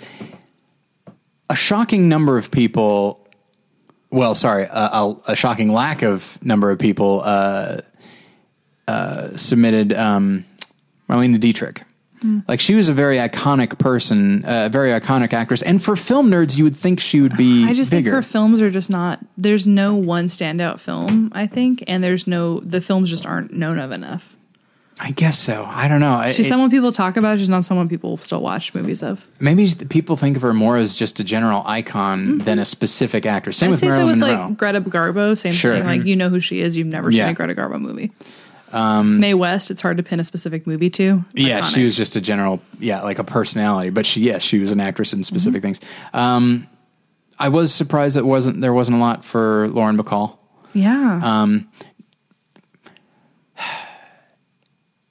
Julia Roberts is a movie star, and she's like one of the biggest movie stars ever. And I don't think anybody submitted her.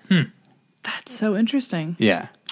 Um, I personally am a big fan of Annette Bening. Uh, I can understand good why. one, yeah. Why I think one or two people submitted her at a very low point level, but um, but I don't know. I feel like I men- she's, okay, she's so I mentioned Rachel Weisz and Madeline Kahn was the other one that Mm-hmm. I couldn't. They got left off. Um, we had a conversation. We had a fraction of a conversation before we started recording about like young actresses who like maybe haven't made the who if we did this list in another 10 years maybe would be on there Yeah. Uh, and i suggested rooney mara yeah. I, th- I think that's that's about right. Because I, I I for a moment I was worried that like uh, you know girl with the dragon tattoo might be this little fluke and that she would never be fully she would never be well utilized after that. Yeah, that uh, but of course she's marvelous in Carol. Uh, co-lead, by the way. If anything, she's the lead. if anything yeah, Yeah. Um, but uh, now I will say one thing, and I, I don't want to get uh, I don't want to get all social justice warrior because I know David, that's your place. That's- uh, but uh, my comfort zone you know, it is noted. Okay, so there was one African American on the actors list, and it was Denzel Washington. Okay, I think that's about right. Uh, if it's if it's going to be anybody, I could see it being Yeah, him you're or only gonna have Sidney one. Poitier. I had a I had a theory as to why he wouldn't be on the list, and I think because he's from a very specific time, and he was he was notable for being like the first black like leading man, but in movies that were so of their time that I think they're not seen as super relevant anymore. No one watches Goodbye, Mr. Chips every Saturday evening anymore. You mean uh, Goodbye, Mr. Chips? As I think Peter O'Toole, right? no, Uh? Mr. Tibbs is Oh, him. Mr. Tibbs. Yeah. They Um, call In me- the heat of the night is marvelous. I can't remember anything anymore. but no you're Yeah, it's very late. I'm sorry. yes. you're thinking there's, there's another one i think you're there's another one he plays a teacher Yeah. Oh, um, to is- Sir with Love. to sir with love To is Sir the- with Love. The but, amazing um, theme song. Anyway. but- in the heat of the night is a very i think uh i think that holds up i don't think that feels that It- dated It does, but it's not. It's not one that We've strayed movie from people- your yeah, social sorry. justice mission. Please Oh, continue. okay. it's it's not people that that it's not a movie that like movie nerds feel the need to see that much. But anyway, Well, okay, we'll, we'll move on. movie. So the one African American actress that is on the list, and I don't like. I'm not a fan of tokenism or anything like that, but it's No, I Viola. am. What i am are you? Okay, i'm all for it Um, it's uh, I don't know. It's odd that it's Viola Davis. It's odd that it's a, a uh, such a recent actress. But and I'm trying to think who else. And it sounds weird. It's like it's like all right, let's just start l- rattling off black actresses, uh, black dresses. David, I'm sure you would enjoy that. Um, I don't know. It's uh, so it sounds it sounds so gross to even say that, but I'm trying to think who who should be included. You know, it's not like Halle Berry is uh, Right. setting the world on fire. pam grier Pam Grier, maybe. I'm a big fan of Angela Bassett, but she's not a she's not that vital of an actress uh, anymore. I also am a huge fan of Alfre Woodard, but she's also not on anybody's radar. Um, I don't know. I'm trying to think of who like the high profile ones are. Whoop, Whoopi Goldberg, maybe, but Oprah. Oprah, yeah, sure. She was in a lot of iconic films. Yeah, She was. I don't she's know, a people huge. just don't think of her as an actress. People don't think of her as an actress, but she is still in movies, and she's still a huge Yeah. champion Yeah. of film. Yeah. So it's I I found myself having a hard time. I can think more of like uh, more recent uh, Yeah. black actresses that have made a splash. Zoe Like- Saldana. Yeah, Sure. Lupita. Yeah, And I guess that's the thing is if if we're thinking of recent actresses, then why not go with Viola Davis? I feel like she's probably the most forceful and the most interesting of the bunch.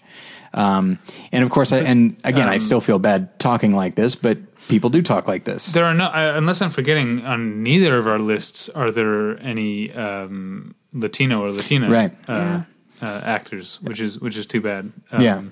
Elizabeth Pena, off the top of my head. Oh, damn a, right. A, a great addition. or to Penelope. Cruz. Uh, Penelope Oh, yeah. Cruz, Yeah, and then on the other side, like But Penelope Benicio Cruz del is- Toro, or European, which is different. Garcia Okay. Bernal. I guess. Oh, I don't know what the different.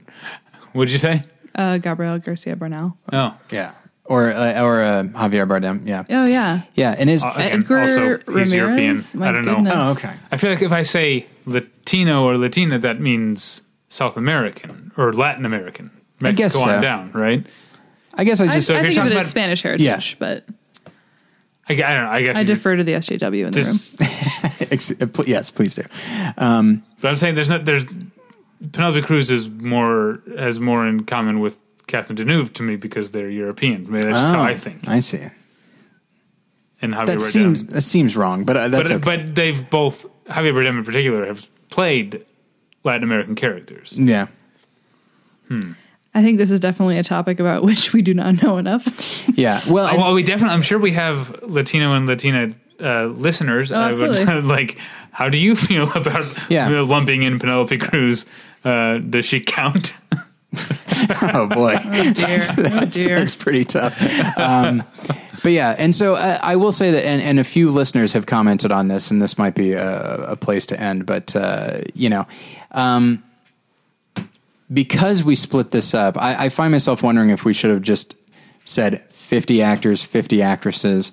Not so that it'd be more inclusive, but it would it would then mean that rather than people submitting five actors and five actresses, you'd you'd be surprised like when you go from 5 to 10 submissions, that frees you up a lot to be a bit more creative. Whereas, whereas when you're limited to 5, you kind of feel like all right, I Gotta should go the with the big all-stars, ones. Yeah.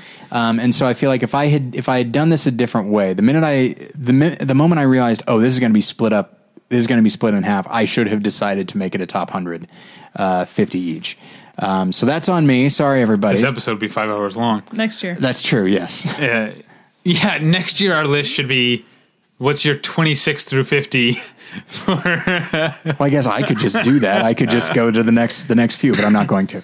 um um But I think this speaks to a couple things. I think, uh, I mean, I mentioned that we have, uh, you know, um, listeners of various uh, minorities, but our listeners are mostly white and also mostly male. We know that. Yeah. uh, we've done surveys. Yeah. Um, Our listeners are And so- you and me, David. yeah, so it's it's a mix of that and a mix of lack of opportunity over the history of Sure. uh, of cinema um, for for minorities. yeah, Yeah. there's a reason that it's hard for us to think of tons of Yeah. black actresses that are Yeah.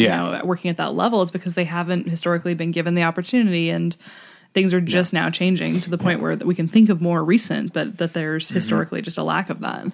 Yeah, that is, and that's that's something that I more so than you know all this uh, Oscar so white talk. Like doing this where it covers all of film history, definitely made me realize like, oh, yeah, especially for black actresses, because like black actors, you you know you still have like Will Smith and that sort of thing, and and uh, several others.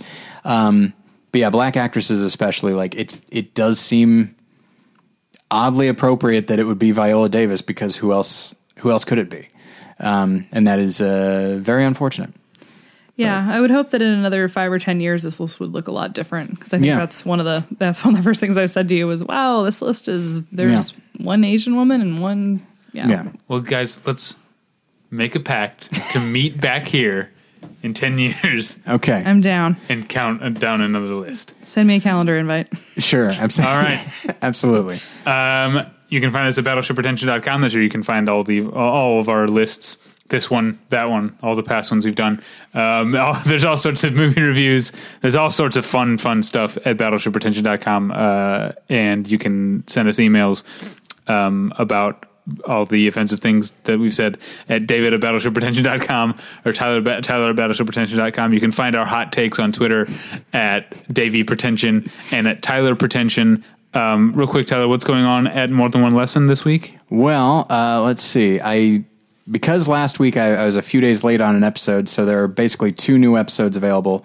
One is uh, Josh and I talking about West Side Story uh, as part of our Best of Pictures project, and then uh, another uh, I do I did an interview with a with a comedian named uh, Adam Yenser, who's actually remarkably funny and is uh, talks about being a, a Christian in the uh, comedy community, which is not uh, super easy in Los Angeles. Very interesting. Um, my other podcast is about TV. It's called Hey Watch This with Paul and David. This week is the penultimate episode of the show as we know it because uh, Paul is moving to Arizona. So I think Paul is putting together a, essentially a clip package of highlights of the years of us doing the show, that, and we're going to talk a little bit in between. Um, so I think that's what's going on. But then s- stay tuned for our final episode. So the premise saying this for Amanda uh, because I'm sure Amanda doesn't listen to Hey Watch This, but the idea I is don't, listeners. I don't. it's a it's a homework type podcast where Paul and I each week we pick something that's airing that week and we say this is what we want to watch. We both have to watch both things when we talk about it. So for our final episode, we're basically doing same format as every other episode, but we're each picking our favorite series finale in the history of television. Nice. We're going to talk about those nice. two episodes. So that'll be in a couple weeks. Uh, check that out, Amanda. Where can people find you on the internet? Uh, you can find me on Twitter at AMAE, AMA. And also, I also have a podcast called Two Girls Talking. So you can find that, twogirlstalking.club. We talk about all sorts of things. Uh, who's your co-host? Uh, Abigail Schilling. And what do you guys talk about? Just everything. Literally everything. It's the most inane thing you've ever heard. It's nonsensical, but it's I can't fun. wait. Yes. Sure. Well, thank you so much for spending all this time with us and counting Yeah. down this list. Of course. No It was a problem. blast. It was. Thank you for having me. Thank you at home for listening. We'll get you next time. Bye. Bye.